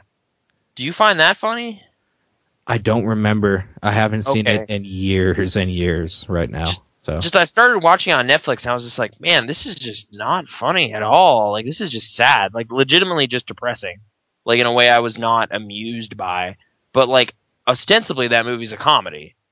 sure. But I remember those two just having really good chemistry with each other, though.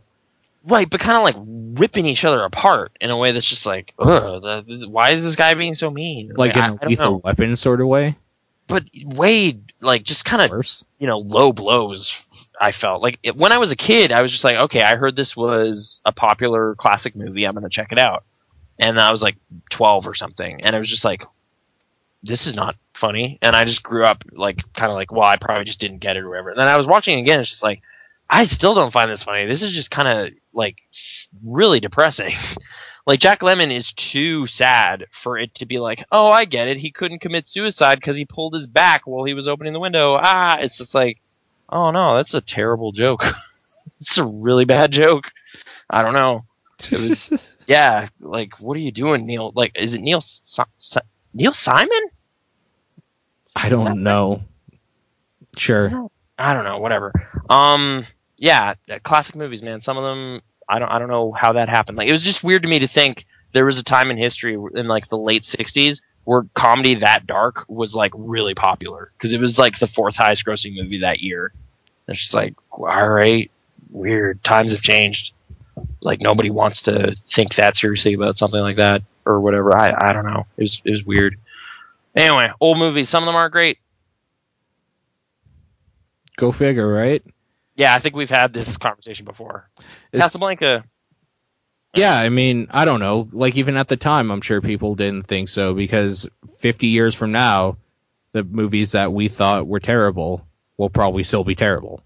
Oh, or the, yeah. I wonder if like 50 years from now, the movies we thought were great, it's just like, what the hell? Why did anyone ever like Superbad? What? What? You know? so maybe- are you suggesting that like people's opinion of what's funny in like our culture changes over time oh, it's probably super relative to to the times and what's yeah. yeah because I mean if we were more evolved like say Britain or all any of Europe really like sex jokes wouldn't be funny because that's mm-hmm. just a thing that they don't like make con- controversial over there at all right. so uh-huh. maybe maybe we should all be more like Britain I guess is what I'm saying that's not true because I hate British people Why So do you hate? No, I don't actually hate them. I just hate dealing with them on the phone. Oh, They're assholes when does that happen ever? all the time. I work for British Airways. Oh, I get it. I didn't know that, so Yeah. that makes. sense. Hey guys, guess what? what? It's monocle time again. Oh, there you go. So you got a job. I did. Um, that's kind of been a weird thing because like I, okay, I got hired at one place, and then upon returning home from PAX, I got an interview, and now I'm kind of in this point where I think I'm going to be hired somewhere else. So, what is the correct etiquette for the other job? Do, Do we discuss what jobs they are? One of them's a theater, One of them's at the movie theater. and the I other. I say that, and the other one is at a bookstore. Like I was kind of wanting. Sure. for a long time. Well, which one do you want? I want the bookstore one. Well, then you ditch the theater. Period. Right. I know, but like I still feel kind of like, well, should I even be going to the training because I don't know yet, right? Like I'm kind of in this limbo zone where it's like I, that second interview went really well. Oh, you didn't get the job then. They just called you back saying we want to pursue this maybe. Well, I got I got I got a second interview and then after the interview there was kind of like uh so when will I know? Well, but I can't say that, but and we're going to email you on Monday. So, So what you do is you go to your training. yeah, the that's what I've been doing. No, you have to go to your training for the theater because you've already made the commitment. Right. You find out what's going on, then you make the decision, and then whichever one you don't want, you call them and say, "Listen, I'm really sorry. Thank you for your time, but something else has come up, and I hope we have like contact in the future or something like some just random PR bullshit." Okay, so there's a polite way to do this. It's not like, wait a minute, you were learning about our behind the scenes and you got a code. Whatever. No, absolutely. Like, have you never turned a job down before? Uh, no, not oh, really. okay. Okay. Yeah, like it's weird. In previous times, I would kind of just snipe at stuff. Like I'd just be like, I want to work here, apply here. No, okay, apply here. Okay, so now you Okay, got to think to yourself though. Yeah, which place would you prefer benefits for? Because I know you see a lot of movies, yeah, so you would get first access to some movies if you like got to run the projector or whatever. You'd get to watch them for free, or mm-hmm. you would at least get discount. yeah. So is that not as important as maybe having a job that doesn't suck balls? Because I heard theater jobs are kind of terrible. It it seems like well, I don't know in which capacity I'm going to be there, but yeah, it seems like there's a decent chance. I've known a few people that have worked in theaters, Yeah, and like when you join you don't join as like a front like a box office clerk or like a snack bar clerk or any of that stuff you just join the as part of the team as they and they throw you wherever you're needed at that moment.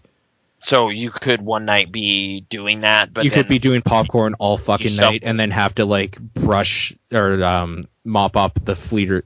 Ah, I'm getting, I'm drinking too much. The theater Okay. floors after that. okay. So like Oh. you might Well, get like in the- shit jobs, but you might also manual, like that, there was like, here's how you clean up vomit. Like, you know, you Mm. can expect some bad stuff to happen.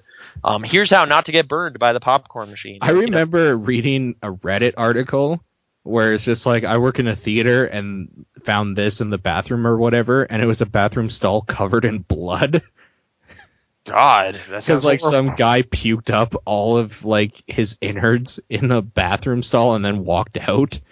That's not supposed to happen. That's not supposed to happen. So then like people were just like, whatever you do, don't touch it or whatever. He's like, oh shit, I already cleaned it all or whatever because that's his job. And they're Yeah. like, no, you can't do that. You have to like call in special people and stuff because there might be like contamination in the blood and shit. And he was freaking out. That's horrible. That sounds terrible. it was Oh. the best Reddit thread I've ever read. Okay. Because it's just like this person posts this thing that happened with a picture, and then it just gradually turns into him freaking out, thinking that he's dying. Yeah, it's like you need to go to a doctor, bro. Like seriously, leave right now. It's just like what? What are you talking about? it's watching somebody's like personality just get torn at the seams, where they're like thinking they're gonna die in the end, sort of thing. It's perfect. It's the best thing. that sounds morbid, but okay. Yeah, I don't. I don't know. It's just like kind of strange to be at this point where, you know, you, your life could literally go left or right, and you're just like, well, I don't know. This one has a longer commute, but this one, you know, is really, you know, convenient, and I'm already there. but The Yeah. bookstore is convenient. no, the bookstore is not convenient, but it's something It- I want to do more. I think it would make you happier, probably. For one thing, it would be quieter.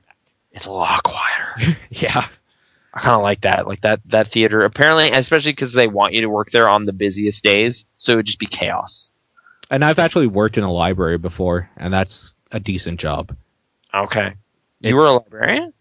not a librarian. I was like an assistant or whatever. So I spent a lot of time just basically shelving books, helping people find what they wanted. Because, like, back when everything was books, I knew the Dewey Decimal System because my mother was a librarian. So I knew it quite well. And, um, I got a job volunteering when I was like 13 years old because I was the only 13 year old that came in there knowing the Dewey Decimal System inside and out and like how to find stuff. So I would help them out and basically tape up magazines and stock shelves and stuff. And it was fine. Like it was basic, just walking around with a book cart and like putting books away for a couple hours every day. It's a Oh, totally okay. serviceable job. Like I honestly, I wouldn't mind doing that again, but I don't think they pay exceptionally well at like a library because libraries are kind of dying with the internet.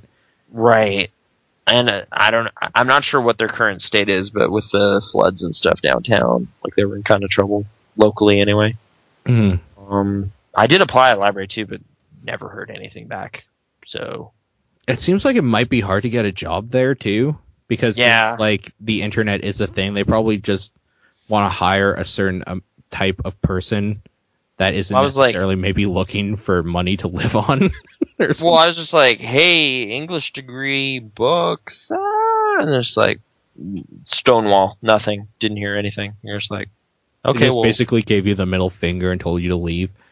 well, but without even being that direct about it, like it was just, yeah, it, it hurt a little bit. A little Yeah. bit. Have you ever been fired from a job? Uh, not exactly. Um, more so like Let the let go. Yeah, Yeah, like, yeah, Like this position doesn't exist anymore, and you're just like, Yeah. oh, okay. Was it something I did? It's just like, no, just the board decided without you there that this is not needed, and you're just like, oh well, That was your last job, actually. yeah, it was. That was awesome. um, Right around the time that you were getting kicked out of your house and had parking fines for parking on the street and everything. Oh, Yeah. and the flood, maybe? Yeah, remember that? That was so time? good. Eight weeks ago. yeah. Yeah. No, things are things are starting to come together. It's okay. It's nice to be like, Like there was definitely a, a brief period in like August where I was just like, am I like not employable somehow? What happened? And it's just like, oh, okay, good. I just was was being too choosy or.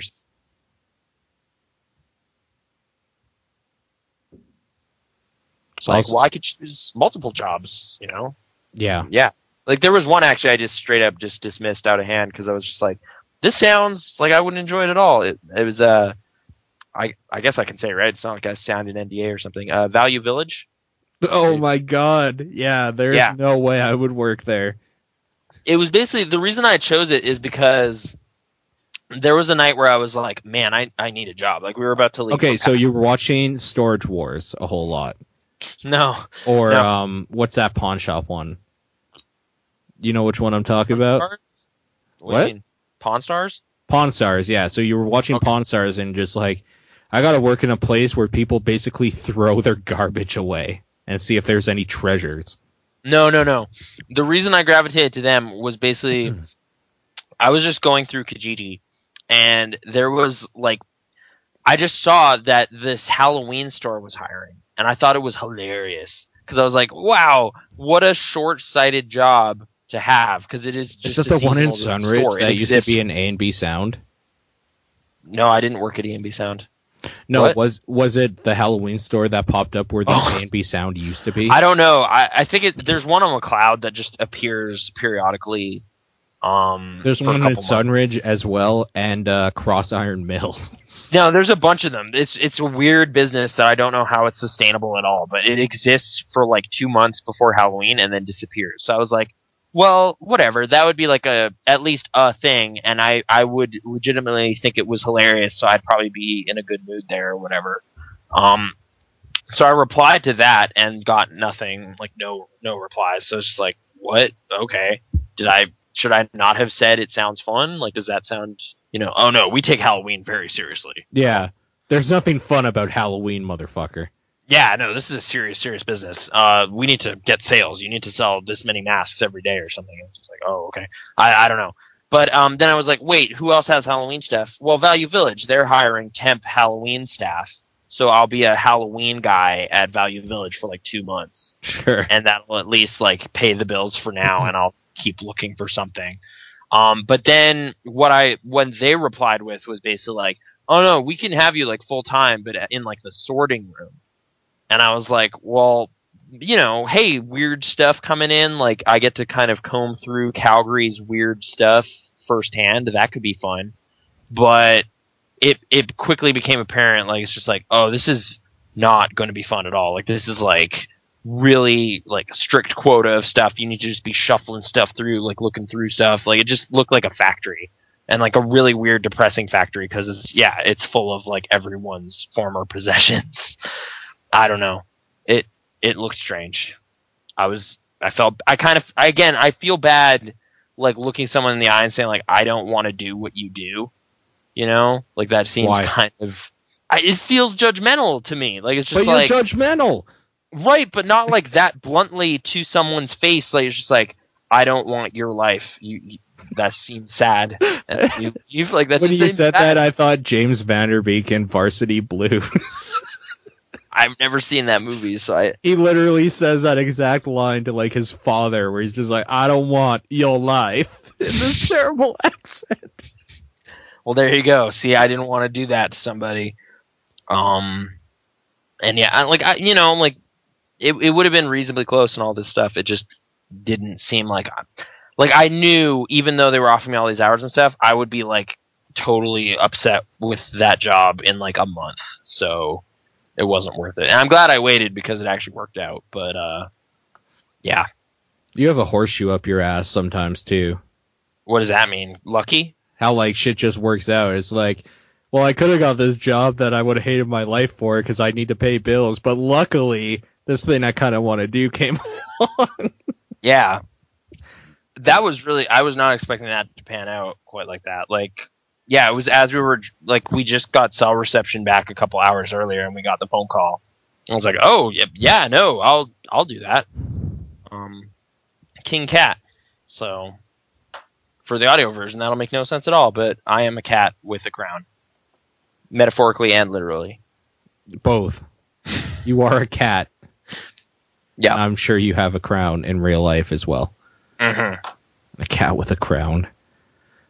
Let's um let's move on to I don't know. You were reading books. I was reading books. Um, I also I was re- listening to audiobooks, which is something I haven't done. It's actually kind of cool. It's like Really listening like to a podcast. It's like listening to a podcast, but it's like really direct and personal. Yeah. I don't know. It's like just, hey, this guy is talking to you. You're just like, oh yeah, no, tell me a story, Stephen King. You know And Ethan. Hawke? Yeah, He's a good reader. Like he's a good uh person person for those. I can't remember which one he did now. The Slaughterhouse 5, I think. Oh, weird. Okay. He's really good narra- narrator. It's weird. I, I I don't know which actors have done this, but um, for me, uh, it was actually hey, I got it right here. I was uh, Stephen King's On Writing. I got it on CD, so I imported all of those and then put it on my iPod. You know an easier way to do this? What? Audacity.com. Who I Audacity think or Audible. Audible. Audacity is the program I use to cut this podcast. Audible.com. We should be getting sponsored, I think, because you're like all about the audiobooks now. Yeah, it's my first one I've actually re- like listened to, but I, I really really liked it. It's some pretty cool insight into his career and also just like writing practices and whatever, and then some cool behind the scenes stuff on specific books too. Um, so like he talks about misery a lot in that one, so then I started reading Misery, and I'm partway through that. Um, I like that story. I've seen the movie before, but now I'm kind of seeing how they differ and stuff. Sure. Um, and kind of at, at the end of it all, I think I'm going to watch the movie again. Um 'cause yeah, I, I don't know. That was a solid adaptation. Good job, Rob Reiner. You you did good. Fuck Rob Reiner. What? Stand by Me was good too. Actually, it was pretty good. You watched that recently, didn't you? Yeah, me and Brittany watched it. It was And okay. a Few Good Men. That was a movie. That has nothing to do with Stephen King though. No, Jack but it does have something to do with Jack Nicholson, who we talked about two weeks ago, Right, who retired from acting just as we predicted. because he's going crazy So- or whatever. No, he's getting go. forgetful. He's going Called it. senile. Because yeah, he was done. Yeah. How He's do you know? Was his last movie, which is maybe it maybe too bad, but oh well. Mm. Oh, and I watched Hoffa, which was a completely forgettable biopic about James Hoffa. Um, Most but that- biopics are completely forgettable. yeah, this one was like directed by Danny DeVito, but it was like hyper dramatic in a way that was just like, I don't. This story isn't as interesting as this music thinks it is. I I don't really care, but okay. Um, there there was like a moment or two where I was like, oh, that's some good yelling, courtesy of Jack Nicholson, but I was not. I was not interested from minute to minute for the whole thing. Um, David Mamet wrote it, and I initially I was like, oh, that's kind of disappointing. But then I was kind of thinking through. It's like, oh, David Mamet's been on a, in a lot of kind of lame movies, like writing wise. Glengarry Glen Ross is a good example, but uh, I don't know. There's been some kind of eh stuff along the way, like Spartan. Does anyone care about that movie? No, Yeah. Red State. No, wait, Red State was somebody else. Red? Red? What is that movie? With, Red? uh, it was about MMA. oh, Tim Allen's in it. I don't know. oh fuck, I don't know. Tim Allen. Ice- Tim Allen. Um, David Mamet, playwright slash screenwriter. What's your opinion on drug dealers?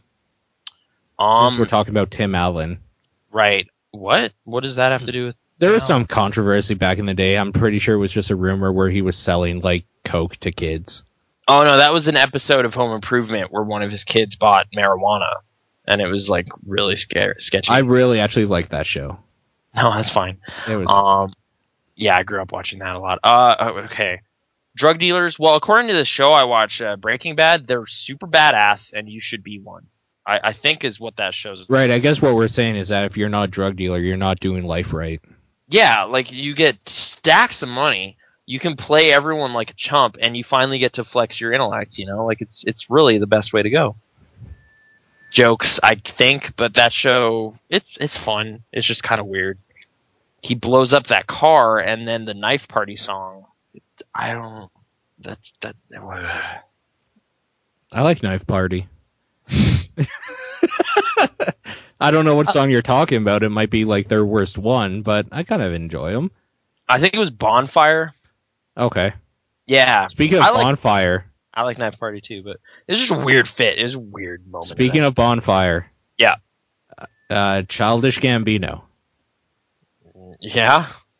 I watched a little bit more Community season four because it's on Netflix now. How was that? It's terrible. It's pretty bad. That show was really bad now. What Yeah. happened? Like all of the comedy that they used to have, the, the very subtle comedy is Yeah. gone. Like it's Yep. just gone. I know. It's like they just turned the degrees a little too far, and it's just like, yeah, you ruined the balance. It is, it is off now, and I can tell, and it's really bothering me. Yeah. Yeah. I we made it to just before the puppet episode, and then we're just like, Dude, I don't even know what the fuck you're talking about right now because I stopped again. okay. So puppets. There's Yeah, a puppet episode. There's apparently a puppet episode. I didn't ever watch it because it was like sitting there staring at a show for 20 minutes, not laughing. Yeah. There's a crazy puppet episode in a thousand different ways. I guess we'll just not wor- bother then. No. Um, and yeah, I I don't know. Like there, there's there's a group of people on the community subreddit that are like really defensive about season four. They're just like, hey, come on, they saved the show. Like the show wouldn't exist if it wasn't for those guys and whatever. It's just like you're just being an apologist, man. Just it was bad. There's a subreddit for community. Yeah, it was it was a pretty popular subreddit for a long time too. That has to be the saddest subreddit right now. Like in this, well, I mean, they're pretty happy now because Dan Harmon's back. But oh, okay. yeah, there was a weird period there where it's just like, I'm just not gonna go here anymore because it's like, hey, remember when the show was cool? Yeah, those are good times. And then I don't know, it got pretty, pretty negative. Or, or you know, hey, look who I ran into at the mall, and it's like Danny Pudi or something. And you're just like, okay, yeah, Community, it's coming back. TV shows, Breaking Bad, it's almost over. I can't talk about it though because you haven't seen all of it. Right. Um, Is it great? it's it's okay. People are actually freaking out about it on Twitter. They're pretty happy. Yeah, no, there's some there's some neat stuff happening. There's some you know things coming to a head as they're supposed to in the final season, so that's cool. But hey, how Hey. did how did you feel about Pain and Gain? the Okay. Mark Wahlberg Michael Bay classic. So let me tell you about Pain and Gain. Yeah, The movie I dismissed because I don't like Mark Wahlberg. I love The Rock, but I also don't like Michael Bay, and I think the idea of a story of bodybuilders kidnapping a dude is retarded. it really happened though. That movie's really good. Okay, Oh my god. Like I thought it was really fun. It was just It like, is really fun. Like the way they go between the inner monologues of like a whole bunch of the characters and stuff as they show up. yeah. um, my name's Daniel Lugo, and I believe in fitness. The visual style in general is great. Uh, Mark Wahlberg is cast perfectly for what he is good at, which is playing the dumbass.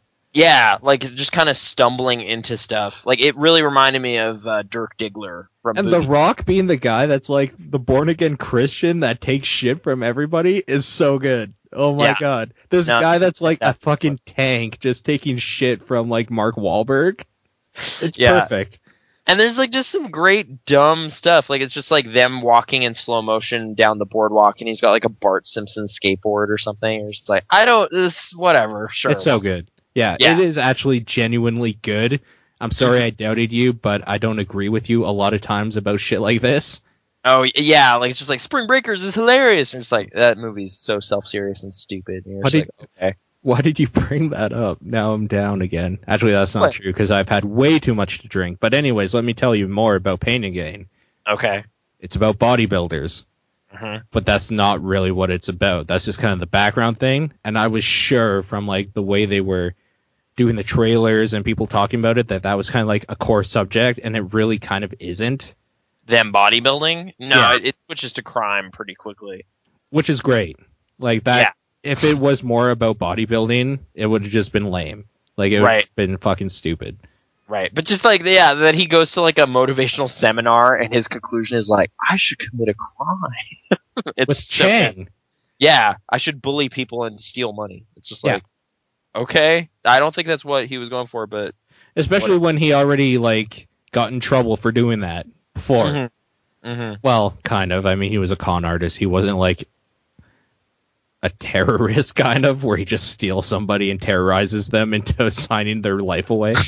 no, yeah, I I did really like how the movie had a good amount of kind of self-aware of how ridiculous it was, like really pretty flagrantly. Like there's that one moment where they straight up say, "I know this is crazy, but this actually happened. Like this is from crime files, you know? Like he, he was trying to barbecue human remains to destroy them." We're gonna have to get into something right now.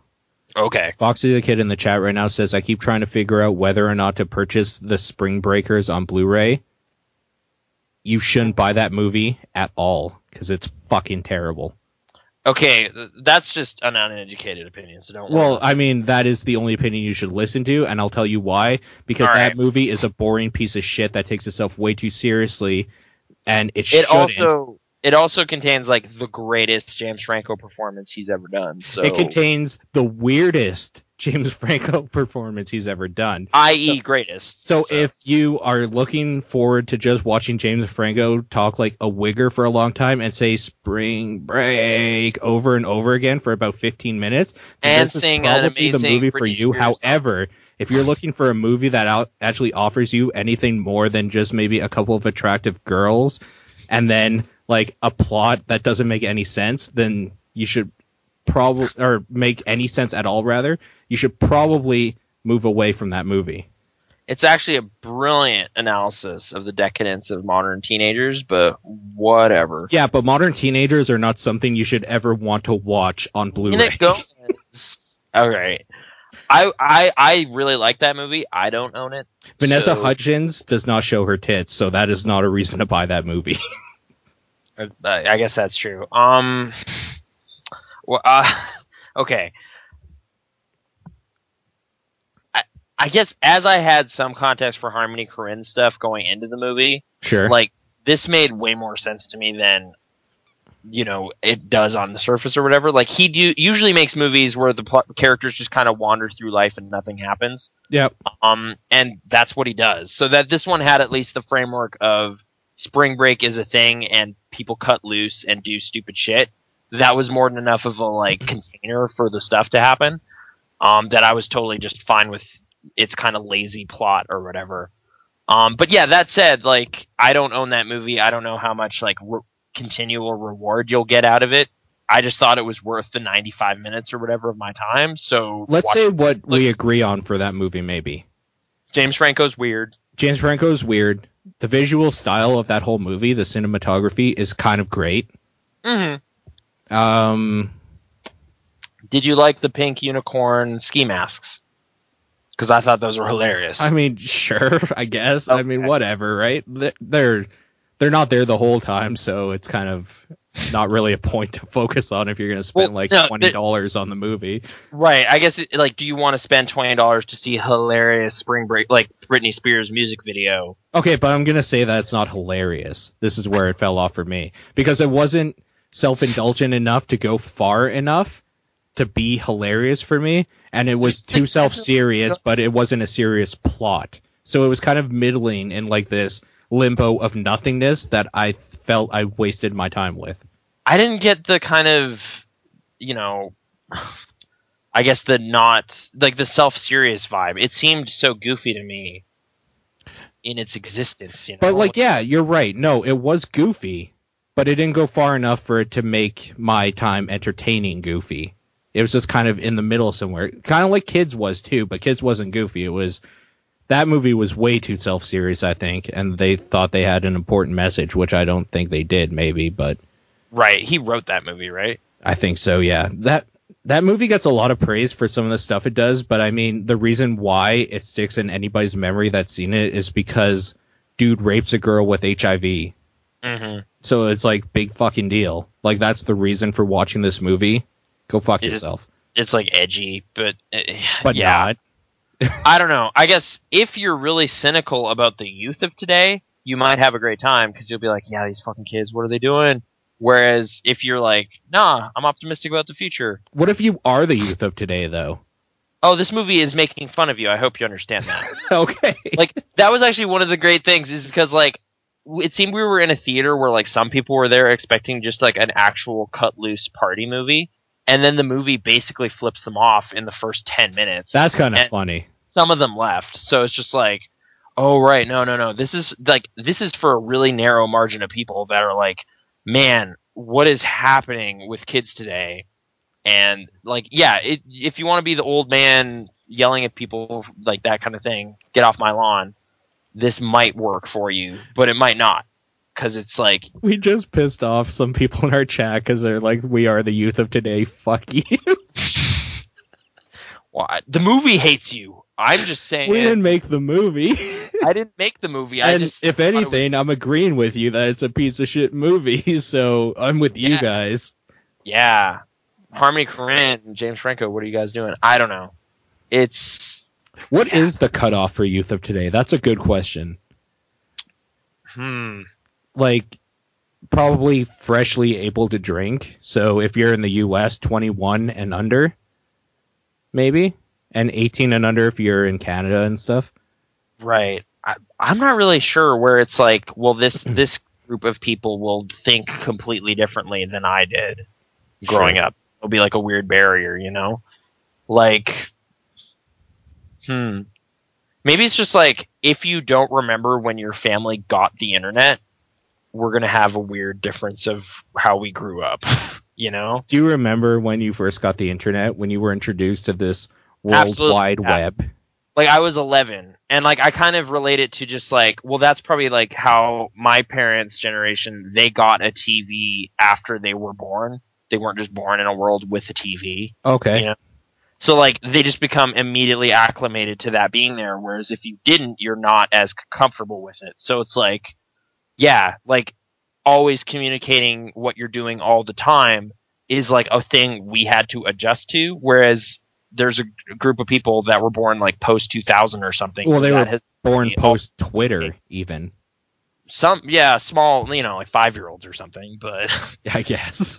yeah like you know like there are eight year olds today though that youtube has existed their entire life right Dude, YouTube didn't even exist before I graduated. Yeah, like it's pretty new, really, but it's becoming older and older, right? So eventually, Smartphones didn't even exist before I graduated. yeah, like you know, like it's kind of weird thinking back on like there is actually still like a window in pop culture that people who matter now won't remember. Like you're just like, oh no, yeah, like all those movies in the '90s. Like what are you talking about? The Scream movies. And you're just like, what are you? What is that? Why would I watch that? Uh, What's this old movie you're talking about? And you're just like, what? Like you know, it's already starting to happen where you can feel old and out of touch. And I'm 26. Dude, I started feeling old and out of touch when I was working in St. Albert in a Staples warehouse. Okay. And like everyone around me were like 16 year old girls talking about prom. and I was just like, I've been out of school for years and I like smoke legally.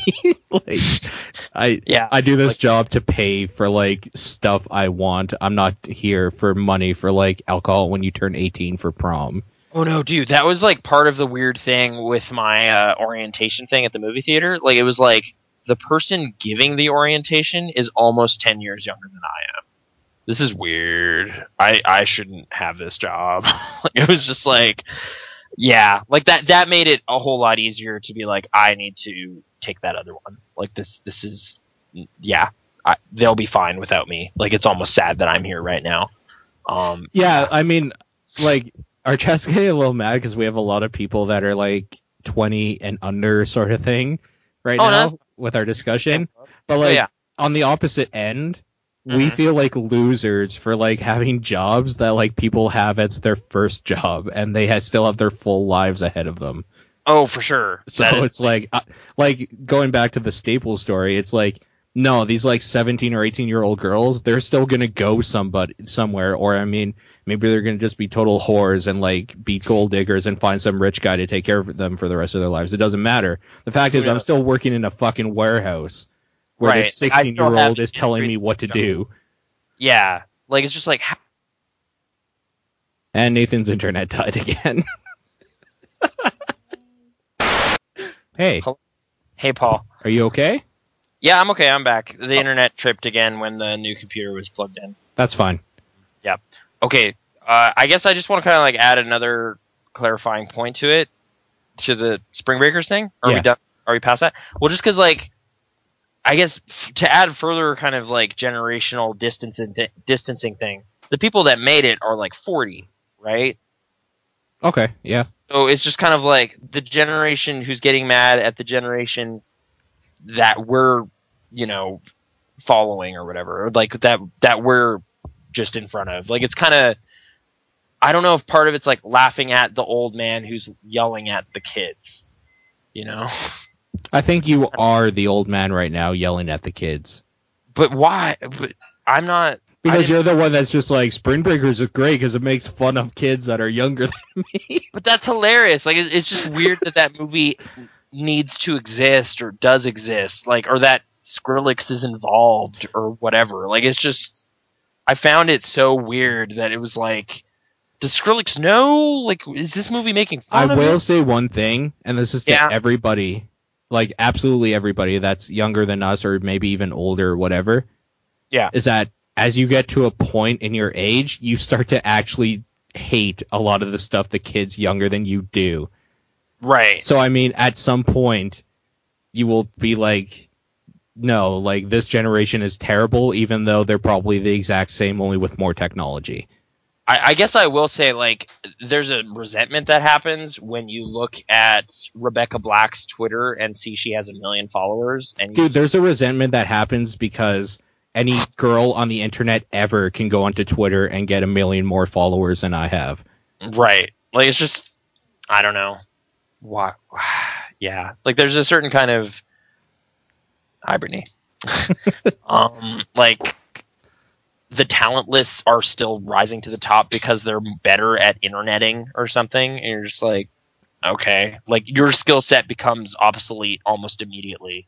There's a resentment because people in high school right now going in their grad test have a phone that can give them the internet and all the answers anytime. Right. And I still had to write shit on my hands if I wanted to cheat. Right. Uh, yeah, it's part like you know, like studying is easier than ever. Like I, I'm actually really curious. Like, what are schools like now? Or is there there's there completely different lesson plans that kind of take that into account, or is it still as old and crappy? You know, Like- Exactly. so if you're in school right now, let us know at paulapixel-response.com or you probably shouldn't be listening to this anyways because we're talking about terrible shit. well, like honestly, do you have textbooks? Like, do they still do that? Like, why? Like, I wouldn't. Like, Fine. I would just have my tablet with all my books or whatever downloaded onto it. Kinda, yeah. Like it's just like, well, none of this political stuff we're talking about in this textbook matters anymore because of this new development or whatever, or this new information, or you know, like, or do the, do kids already have like the cynicism about the government because of you know they're hearing about Edward Snowden and the NSA and all this shit that's going on? Sure. So like in social studies, there's an actual discussion going on about like politics, whereas for us, we were just kind of eating up whatever we heard in the textbook. Well, yeah, just kind of getting propaganda in a sense. Like, it's just like, well, this is why the Cold War was like, you know, cool, and we were on the right side. Right, because we didn't have the Russian kid on Yahoo Answers giving us their point of view. Yeah, it's just like, well, I just read this AMA yesterday with this guy, and you're just like, oh, crap. There's more information. So maybe I'm more resentful because kids today are definitely smarter than I will ever be Well, like, yeah, they're getting information from everywhere. all the time. Yeah. And it's like, well, that's awesome. I mean, I have access to the same information, but I have, like, a shitty foundational understanding. No, but dude, we have the access to everything they get, Yeah. but we weren't growing up with those in our prime years where we had to like learn stuff where we were primed for learning, right? Right. So the stuff we absorbed and as kind of our baseline is kind of compromised and questionable, which so you're kind of always second guessing. Like you're just like, well, is what I think on this issue actually, you know, a good opinion, or is it just that's what I got in grade ten social studies? Right. And- so I mean, if the situation is Spring Breakers, then you're wrong. I guess is what we're getting at in the long form is that Nathan's opinion in Spring Breakers doesn't matter because he no longer is a kid. Well, also I thought that trailer was really funny. So I don't remember the trailer, honestly. Oh, okay, it was like uh, it, was, it had that Skrillex song. So yeah, Which one? They all sound the same, and I don't know names. I guess so it wouldn't matter. Ice Sprites or whatever the the popular one. I guess it doesn't matter. Yeah, Skrillex whatever. was also in Wreck It Ralph. It's true. Like he was there on screen as a character, and also there was a remix of his. Yeah. So, yeah, I like Spring Breakers more than Wreck-It Ralph, though. Sorry. Okay. I'm just gonna shrink away. I'm, I'm gonna say particularly like I wouldn't watch either of them again, but I Okay. personally I did have more fun with Wreck It Ralph in the first time, and that's mainly because the twist or whatever I actually didn't see coming, which was a nice surprise. Yeah, no, that's fair. Um, although I, again, maybe it's just like you know I'm already a Nicolas Cage fan, so I have like this appetite for z- zany performances. Mhm. James Franco, I might go back and watch that. Maybe. There's I think still- it might be important if we're going to talk about just James. Like, I think we both agree that the only reason you might watch Spring Breakers is because James Franco gives like the weirdest performance I think he'll ever give. Hopefully maybe. not. I mean, fingers crossed that he'll Sure. figure out something else crazy. and- James Franco also isn't in it for the first like 45 minutes or something. So like go into that knowing that he'll be in it eventually. I, okay, I, I guess so. Yeah. It spends a lot of time with the girls and I didn't care about any of them at all. I don't know if you're supposed to though. I don't think you're supposed to, but then it's kind of weird that like this movie's making it so like I don't care about the main characters that kind of triumph. Mm-hmm. I don't know. But, but I, I think they like cynically triumph, you know. But I don't know. Maybe I'm overreading it. I'm seeing things I'm not. I think you're overreading it, or maybe I'm under. art, art, art piece. It's, you know, genius, subversive. I thought it was. I can't take you seriously with this stupid Google Hangouts glasses. Yeah. Oh, you're just like genius, and just like your glasses are shaking on your head. oh my god, the monocle jumped. You are no Why longer the smart the one. mustache and monocle now? You're no longer the smart one. Yeah, just switched.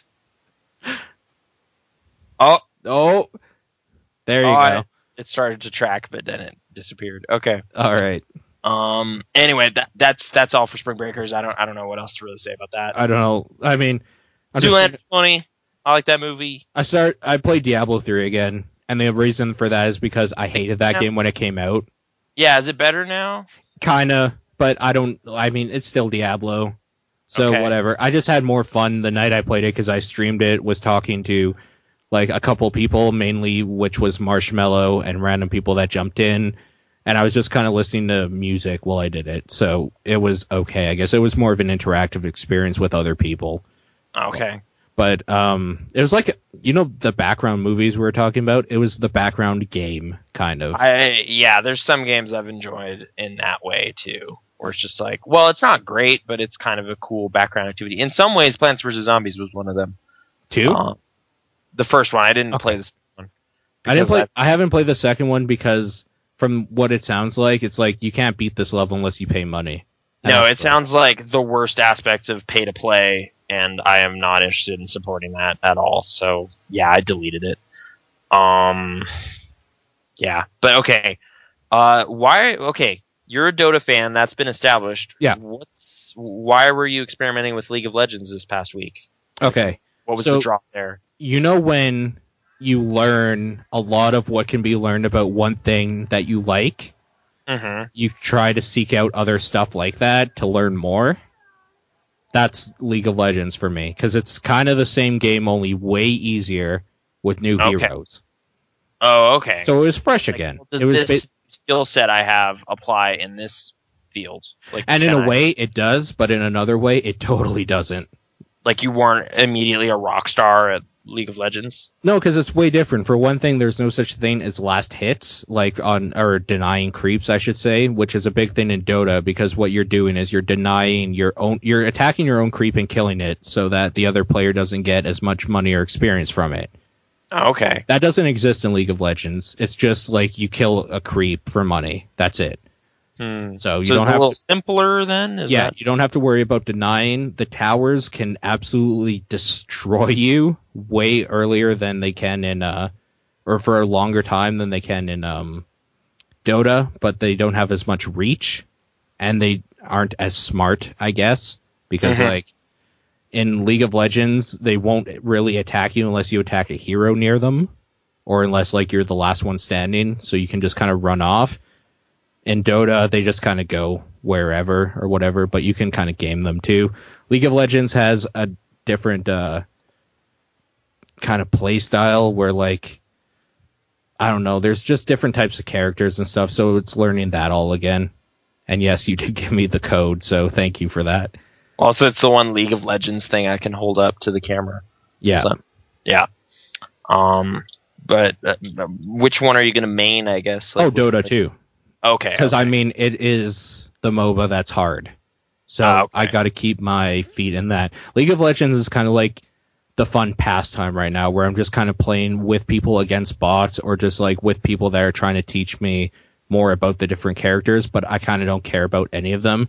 The w Mm. main difference is that in Dota 2, a lot of the characters seem like, well, first of all, they're based off of Warcraft 3 models of different like enemies and shit like that of heroes. But they seem a little bit less weird anime sexualized than in League of Legends, whereas like League of Legends will just have like the archer wearing nothing at all almost and just that sort of stuff. So in a way, Dota 2 has a little bit more class maybe to it. Okay. But I'm not sure even if that's really fair because it still has some weird shit going on for it too. But I also don't like how League of Legends is consistently changing their characters, like they're updating so different characters are more powerful or less powerful or they're changing stuff around so you're basically learning the game every week whereas Dota 2 they give you all the characters and they'll change small things here and there but they're not like just changing a whole bunch of stuff also that's really distracting No, no, sorry. Isn't that kind of like a different uh, way they do the like paid side of it though? Like, isn't League of Legends kind of constantly rotating characters? Kind of be like, hey, if you really like that guy, you could buy him. Yeah, no. Like every week you get the thing I do like about League of Legends is you can play for free and every week you get to choose some different characters to try out and see who you like before you pay money for them. Yeah, Whereas Dota 2, it's like you download the game, it's all free, you can play everyone at any time. The only difference is when you want to pay for something, you're paying for items, right. Like which is completely aesthetic. It has nothing to do with the gameplay at all. yeah. And I do like that better than League of Legends, where it's like right. well, I'm really good with this character, so now I have to buy him. I do like that, like, I'm really good with this character. Thank God they're unlocked from the start, and I can use that anytime. Right, right. So the pay to the payment side of it is almost voluntary. Like you're just like, I really like this game. Like I like this weird color scheme that I can get or something. Or this voice pack is that part of the paid stuff too? Well, like announcer packs and stuff like that. I just turn the announcer off, though, because I just listen to music or podcasts when I play. Oh, okay, okay. Yeah. Um, all right. I'm you know I'm still kind of sussing out some of this stuff. Uh, like you were kind of asking me like when am I going to jump in on this? Like honestly, just the fundamentals of it don't sound like things I want to do. Yeah. But like I, I mean like I don't play like you know like it, it stems from like Warcraft three stuff. Like I didn't play that. I have no interest in that. Like isometric slashing and attacking stuff. I just don't. Those aren't game mechanics I find interesting Fair and enough. then like people, talking about like comparisons to fighting games like i don't play those a lot either so I'll put it this way for, like, matters. maybe I'll have my last word on this for, like, anybody that might be thinking about it or, like, Yeah. any of that. If you're not willing to put in the time it takes to learn really how to play characters or, like, how to play the game, don't bother. Because Okay. you're not going to have a good amount of fun in it unless you put in some motivation and time into some of the stuff. Just Oh, okay. period. Like, you cannot pick it up and just like think that you're going to have a good time. You have to play a whole bunch of times with different people. You have to learn different things. You have to learn items you can buy against different characters. Then like when you get to that point, you can start playing online with other people and feel confident enough that you have fun in it. Mhm. If you're not willing to let's just put a round number on it. If you're not willing to put at least 100 to 150 hours in of just learning the game, don't bother because you're not going to have enough fun to bo- wanting your to motivate yourself into it. Okay that's that's like a pretty high barrier It is high, but if you take into account that each game will probably last you 30 to like 60 minutes yeah and you can play with friends, that time can go by really really quickly. so play 120 games and then you'll know whether it's a thing for you or not I would say play at least 50 games with bots and then try one game multiplayer with other people and if you don't like it, you won't like it. Okay It's just that simple. Like it's one of those things that if you're not willing to put in time, you're not going to like it. That's it. So it's like you know playing guitar. it's like doing Like, yeah, like if you're gonna think about like doing other stuff in real life, you Yeah. could learn an instrument. You could probably maybe start learning another language. If yeah, like any of that sounds more compelling than playing a really badass full, like real time action based kind of RTS style like competitive game, then do that other thing instead. okay, If you want to get into like a competitive competitive uh, scene where like you will consistently always be able to log in and find a game and have fun with and like for a couple hours at a time then maybe like give it a shot. But if not like i'm just i, I don't know. I guess i'm sick of people thinking that they can jump in and like jump in with somebody for like three games and learn the game you can't do that if you're not willing if you're not motivated to put in the time don't bother okay, it's that simple. If you are willing to do that, then like there's many people out there. I'm one of them that will help you learn stuff. Mm-hmm. That's it. Like, and you will never have to pay to play Dota 2 specifically. So if you want a free game, that's kind of the trade off where we're talking about like what matters more time or money. Then like if money is a thing, then you should be playing games like this where it's free, but like you have to put in the time. If Mhm. money isn't the thing, then like just buy a sixty dollar game and put in your hour and a half or two hours and have a good time with it. Whatever. It doesn't Okay. matter. Um, I guess. Sorry, sorry. Like, have you had negative voice chat experiences or anything, or has the community been? I guess that's another thing. If you don't have a thick skin, first of all, you shouldn't be on the internet, period. Oh, okay. But second of all, do not go into a MOBA when you're learning. Oh, Because- well, like you said, play a lot of bot matches first, but even then, like when you jump to human stuff, will you? if you're with stand out? friends, it's okay. yeah, because like there's a safe group there. You can play against bots and kind of like learn a little bit and then play against other people. Like your automatic chat is not to everybody. It's only to your allies to your team. But you can also do like all chat sort of thing. And there will be shit talking. If like you jump into a random match you will probably be called out for not being good. Just period. Like even people that are pros and make a mistake get called like faggots and stuff because they missed one last hit. Like it just happens. If you're not prepared to deal with that, don't do it. okay. I see you shaking your head. Well, I'm nodding, but I'm, yeah, nodding your head. Yeah, I don't think I'm gonna play. Sorry, that's fair enough. I don't have the And you know what? desire. If you don't have the desire, I kind of don't want to play with you Yeah, I'd be a that bad simple. attitude in there. Yeah. ruin the whole thing. because if you don't have the desire, then like why am I wasting my time trying to teach you this thing that takes hundreds of hours? right? right, yeah. No, if you do have a desire, then it's like, no, for sure, I'll help you along on this path. But you're just like, nah, it's not for no, me. this is, this is probably dumb. It's probably And- a bad thing. Honestly, it isn't for everybody. Right. Gotcha. Um. All right, that's all I really. That's all I had on the the plate for discussion this week. So, do we want to roll into the questions segment of the show? Pull the chat. Yeah, let's pull the chat. I mean, I'll probably cut this part while we're waiting for questions out of the audio, main audio, but That's probably a polite thing to do. yeah. Um. But And hey, if you want to send us questions, uh, stop by the live Twitch broadcast. Yeah. Do it. Twitch TV dot exposure. The, I'm gonna maybe change that and like, do you have XSplit or anything you could stream on? Because I can give you a stream key so you could do it yourself too on like a Okay. main Pixel Response channel. Would that be something have- you're interested in? Oh, like if I just want to broadcast some stuff. Yeah.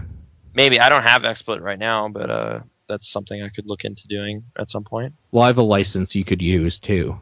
Oh, okay, So I don't know. We'll talk about that off camera a little bit. okay. But yeah, we'll we'll wait to see if anybody has questions, and I'll keep drinking, even though it's probably not a good idea anymore. Yeah, I, I stopped a bit ago. Oh, I'm I'm still drinking, but it's uh, Seagram's ginger ale available at your local Walmart. um, yeah, in America, not here. We How was your week? Was it a good week? I think so. I mean, kind of weird like mid like final limbo chapter before I have a job, but uh no, it was good. There's, good stuff happening. Okay. Because I've had a shitty week, Do you want to and I'm gonna tell you all about it. Okay. Story So, time. for anybody that feels like they might have somewhere they're going in life, you should probably keep on that track because I'm going to tell you where you don't want to be.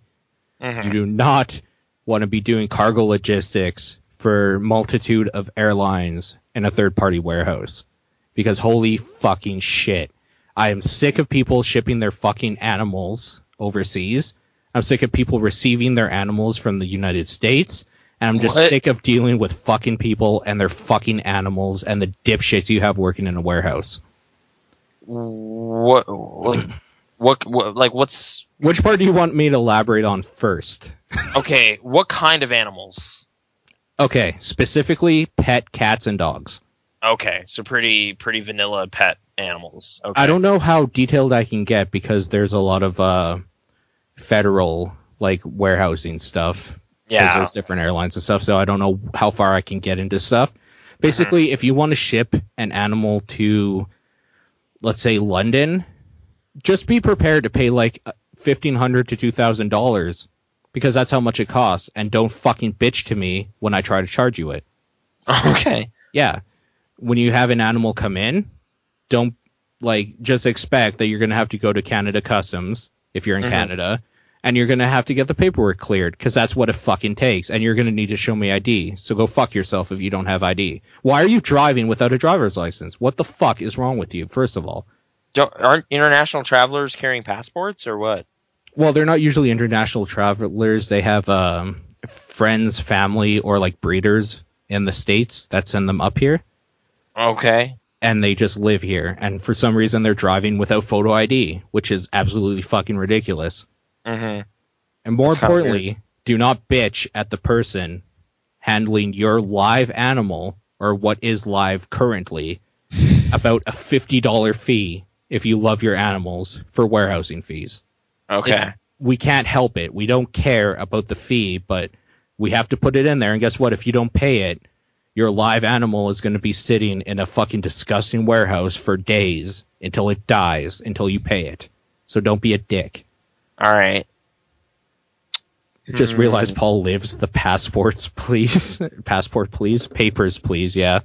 Yeah. Like that sounds like part of your living day is just no, no. You need to. You need this extra paperwork here. You need this fee. Gross. Um.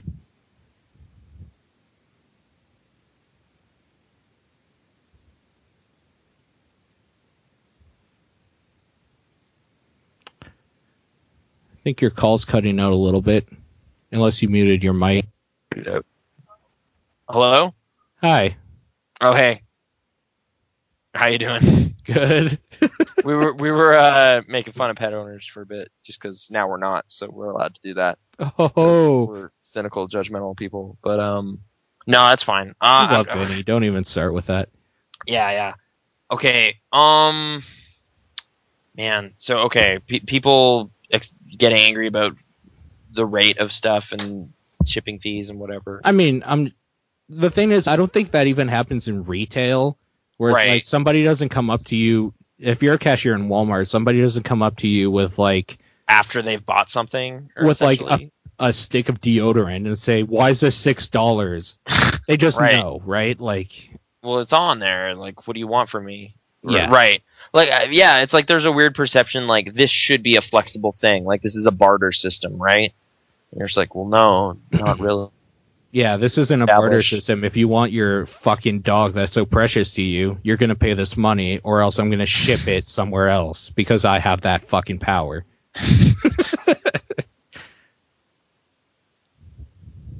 Stations, or do people come down there What's that? in person or on the phone? This is in person. Okay. So that's why, like, when we were talking earlier about PAX or whatever, and like how you're like, I can't be blunt with people. I've had to learn to be blunt with people because they're assholes. Right. Where it's just Okay. like, blah blah blah blah is like, no sir, you didn't give me your paperwork. no, this, this, this. Um, sorry, you didn't give me your paperwork, and they start freaking out. It's like, I need to see some ID and your paperwork, or get out. like seriously, Okay. Like Yeah. there's a line forming. You're wasting my time. that line is gone. Like, Okay. the line where it's just like, I want to be a decent human being or someone that gets shit done is gone. hmm So that's why I'm just Oh. like, I don't know why you're afraid to talk to indie people because I'd just be like, this game's not good. Yeah. Like, Okay. Um. the I guess. stupidest thing I've seen.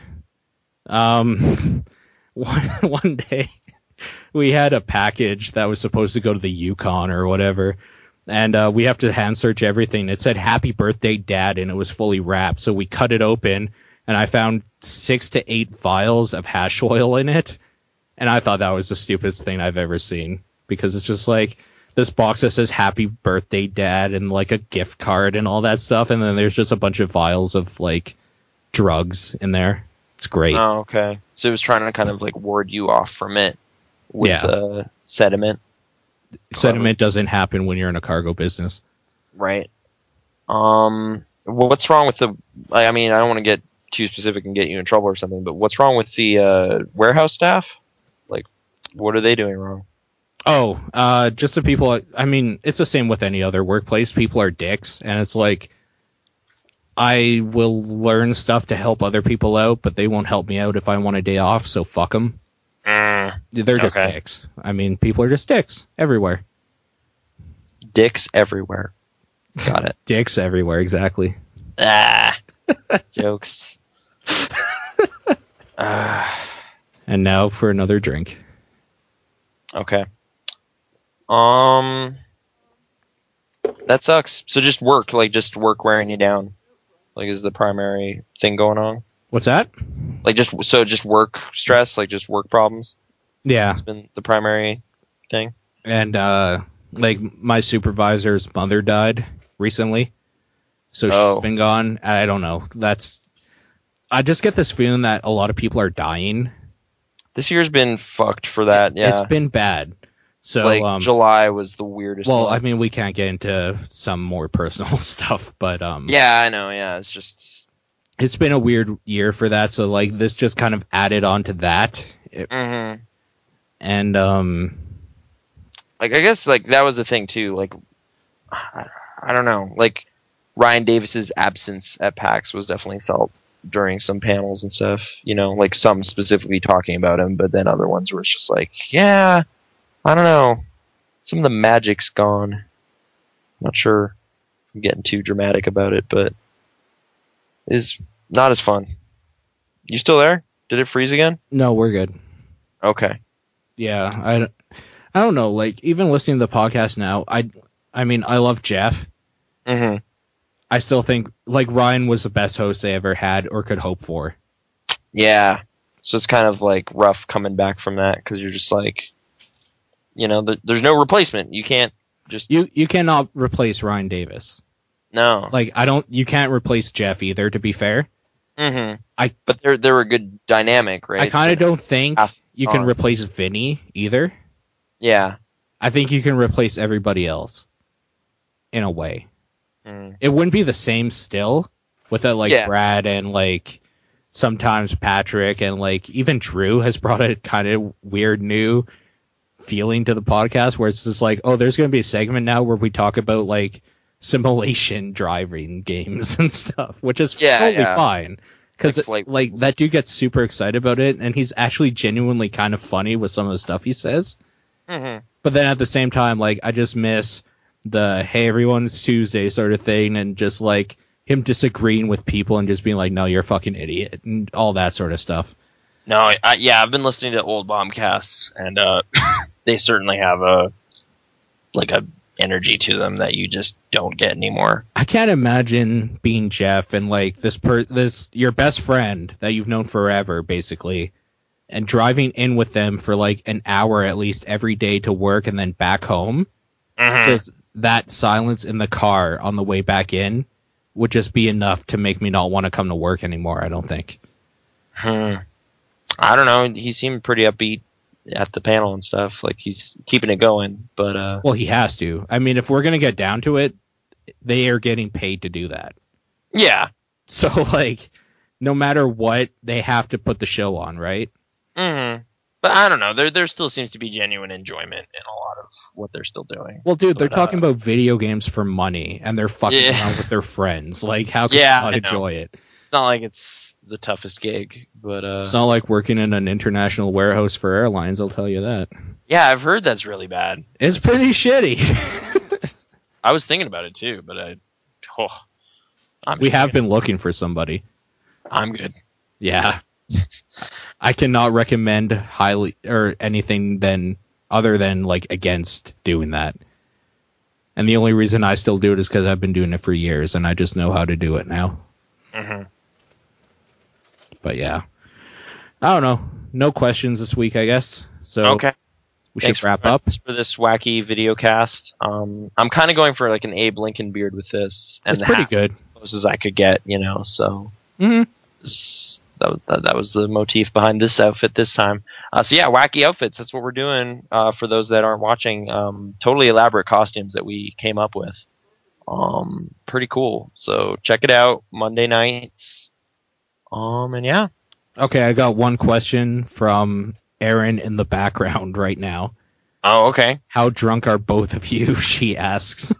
I'm not very. I had wine a couple hours ago and a little From a scale of 1 to 10, she clarifies. like a two. Okay, I'm probably 6 or 7. Whoa. Okay. So you went hard, like harder anyway than I did this week. So congratulations, you win. I win. Dog pirate. Dog pirate, that's right. Yeah. Anybody listening to just the audio, they won't understand any of this. Oh, he's he's dressed as a dog pirate. You but should- anyways, you should know because you should have been here. I guess this was Sunday, so we did it a bit early, so I apologize. But twitch.tv slash exfauxsure E-X-F-A-U-X-S-U-R-E Mhm. is where we do this. I don't know if that'll change, maybe eventually. I don't, whatever. I don't fucking know. You want to reach us on Twitter? Same thing, exfauxsure, E E-X-F-A-U-X-S-U-R-E on Twitter, and Kraznor, K-R-A-Z-N-O-R-E, not E, just There's R. no E. Just No regular- E. There should Regular be an E. Kraznor. Kraznor, like snore. Oh, if you Kraznor. wanna- Wait. Go. Oh. yeah. yeah, the hat transfer. Hat swap. Exactly. I got it back. All right. Anyway, thanks. Anyways, for uh, bye. Well, wait. I'm just going to quickly say for joining us this week. Thank you at Terraf, Black Tea, China Cup, Flizer 97, Foxy the Kid, Let's Play Max, Mr. Marshmallow, Victor the Penguin, and Secondhand Sarcasm with a few that had to go a little bit earlier. So thank you very much for joining us. If you want to be on that list, join us Monday nights, usually at 7 o'clock. I'm not sure what's going on. Just follow us on Twitter and you can see what the hell Nathan's doing right now. Actually, you know what? You might be able to see it anyways because this might go on YouTube. Anyways, we'll talk to you guys later. Bye, everybody. Bye.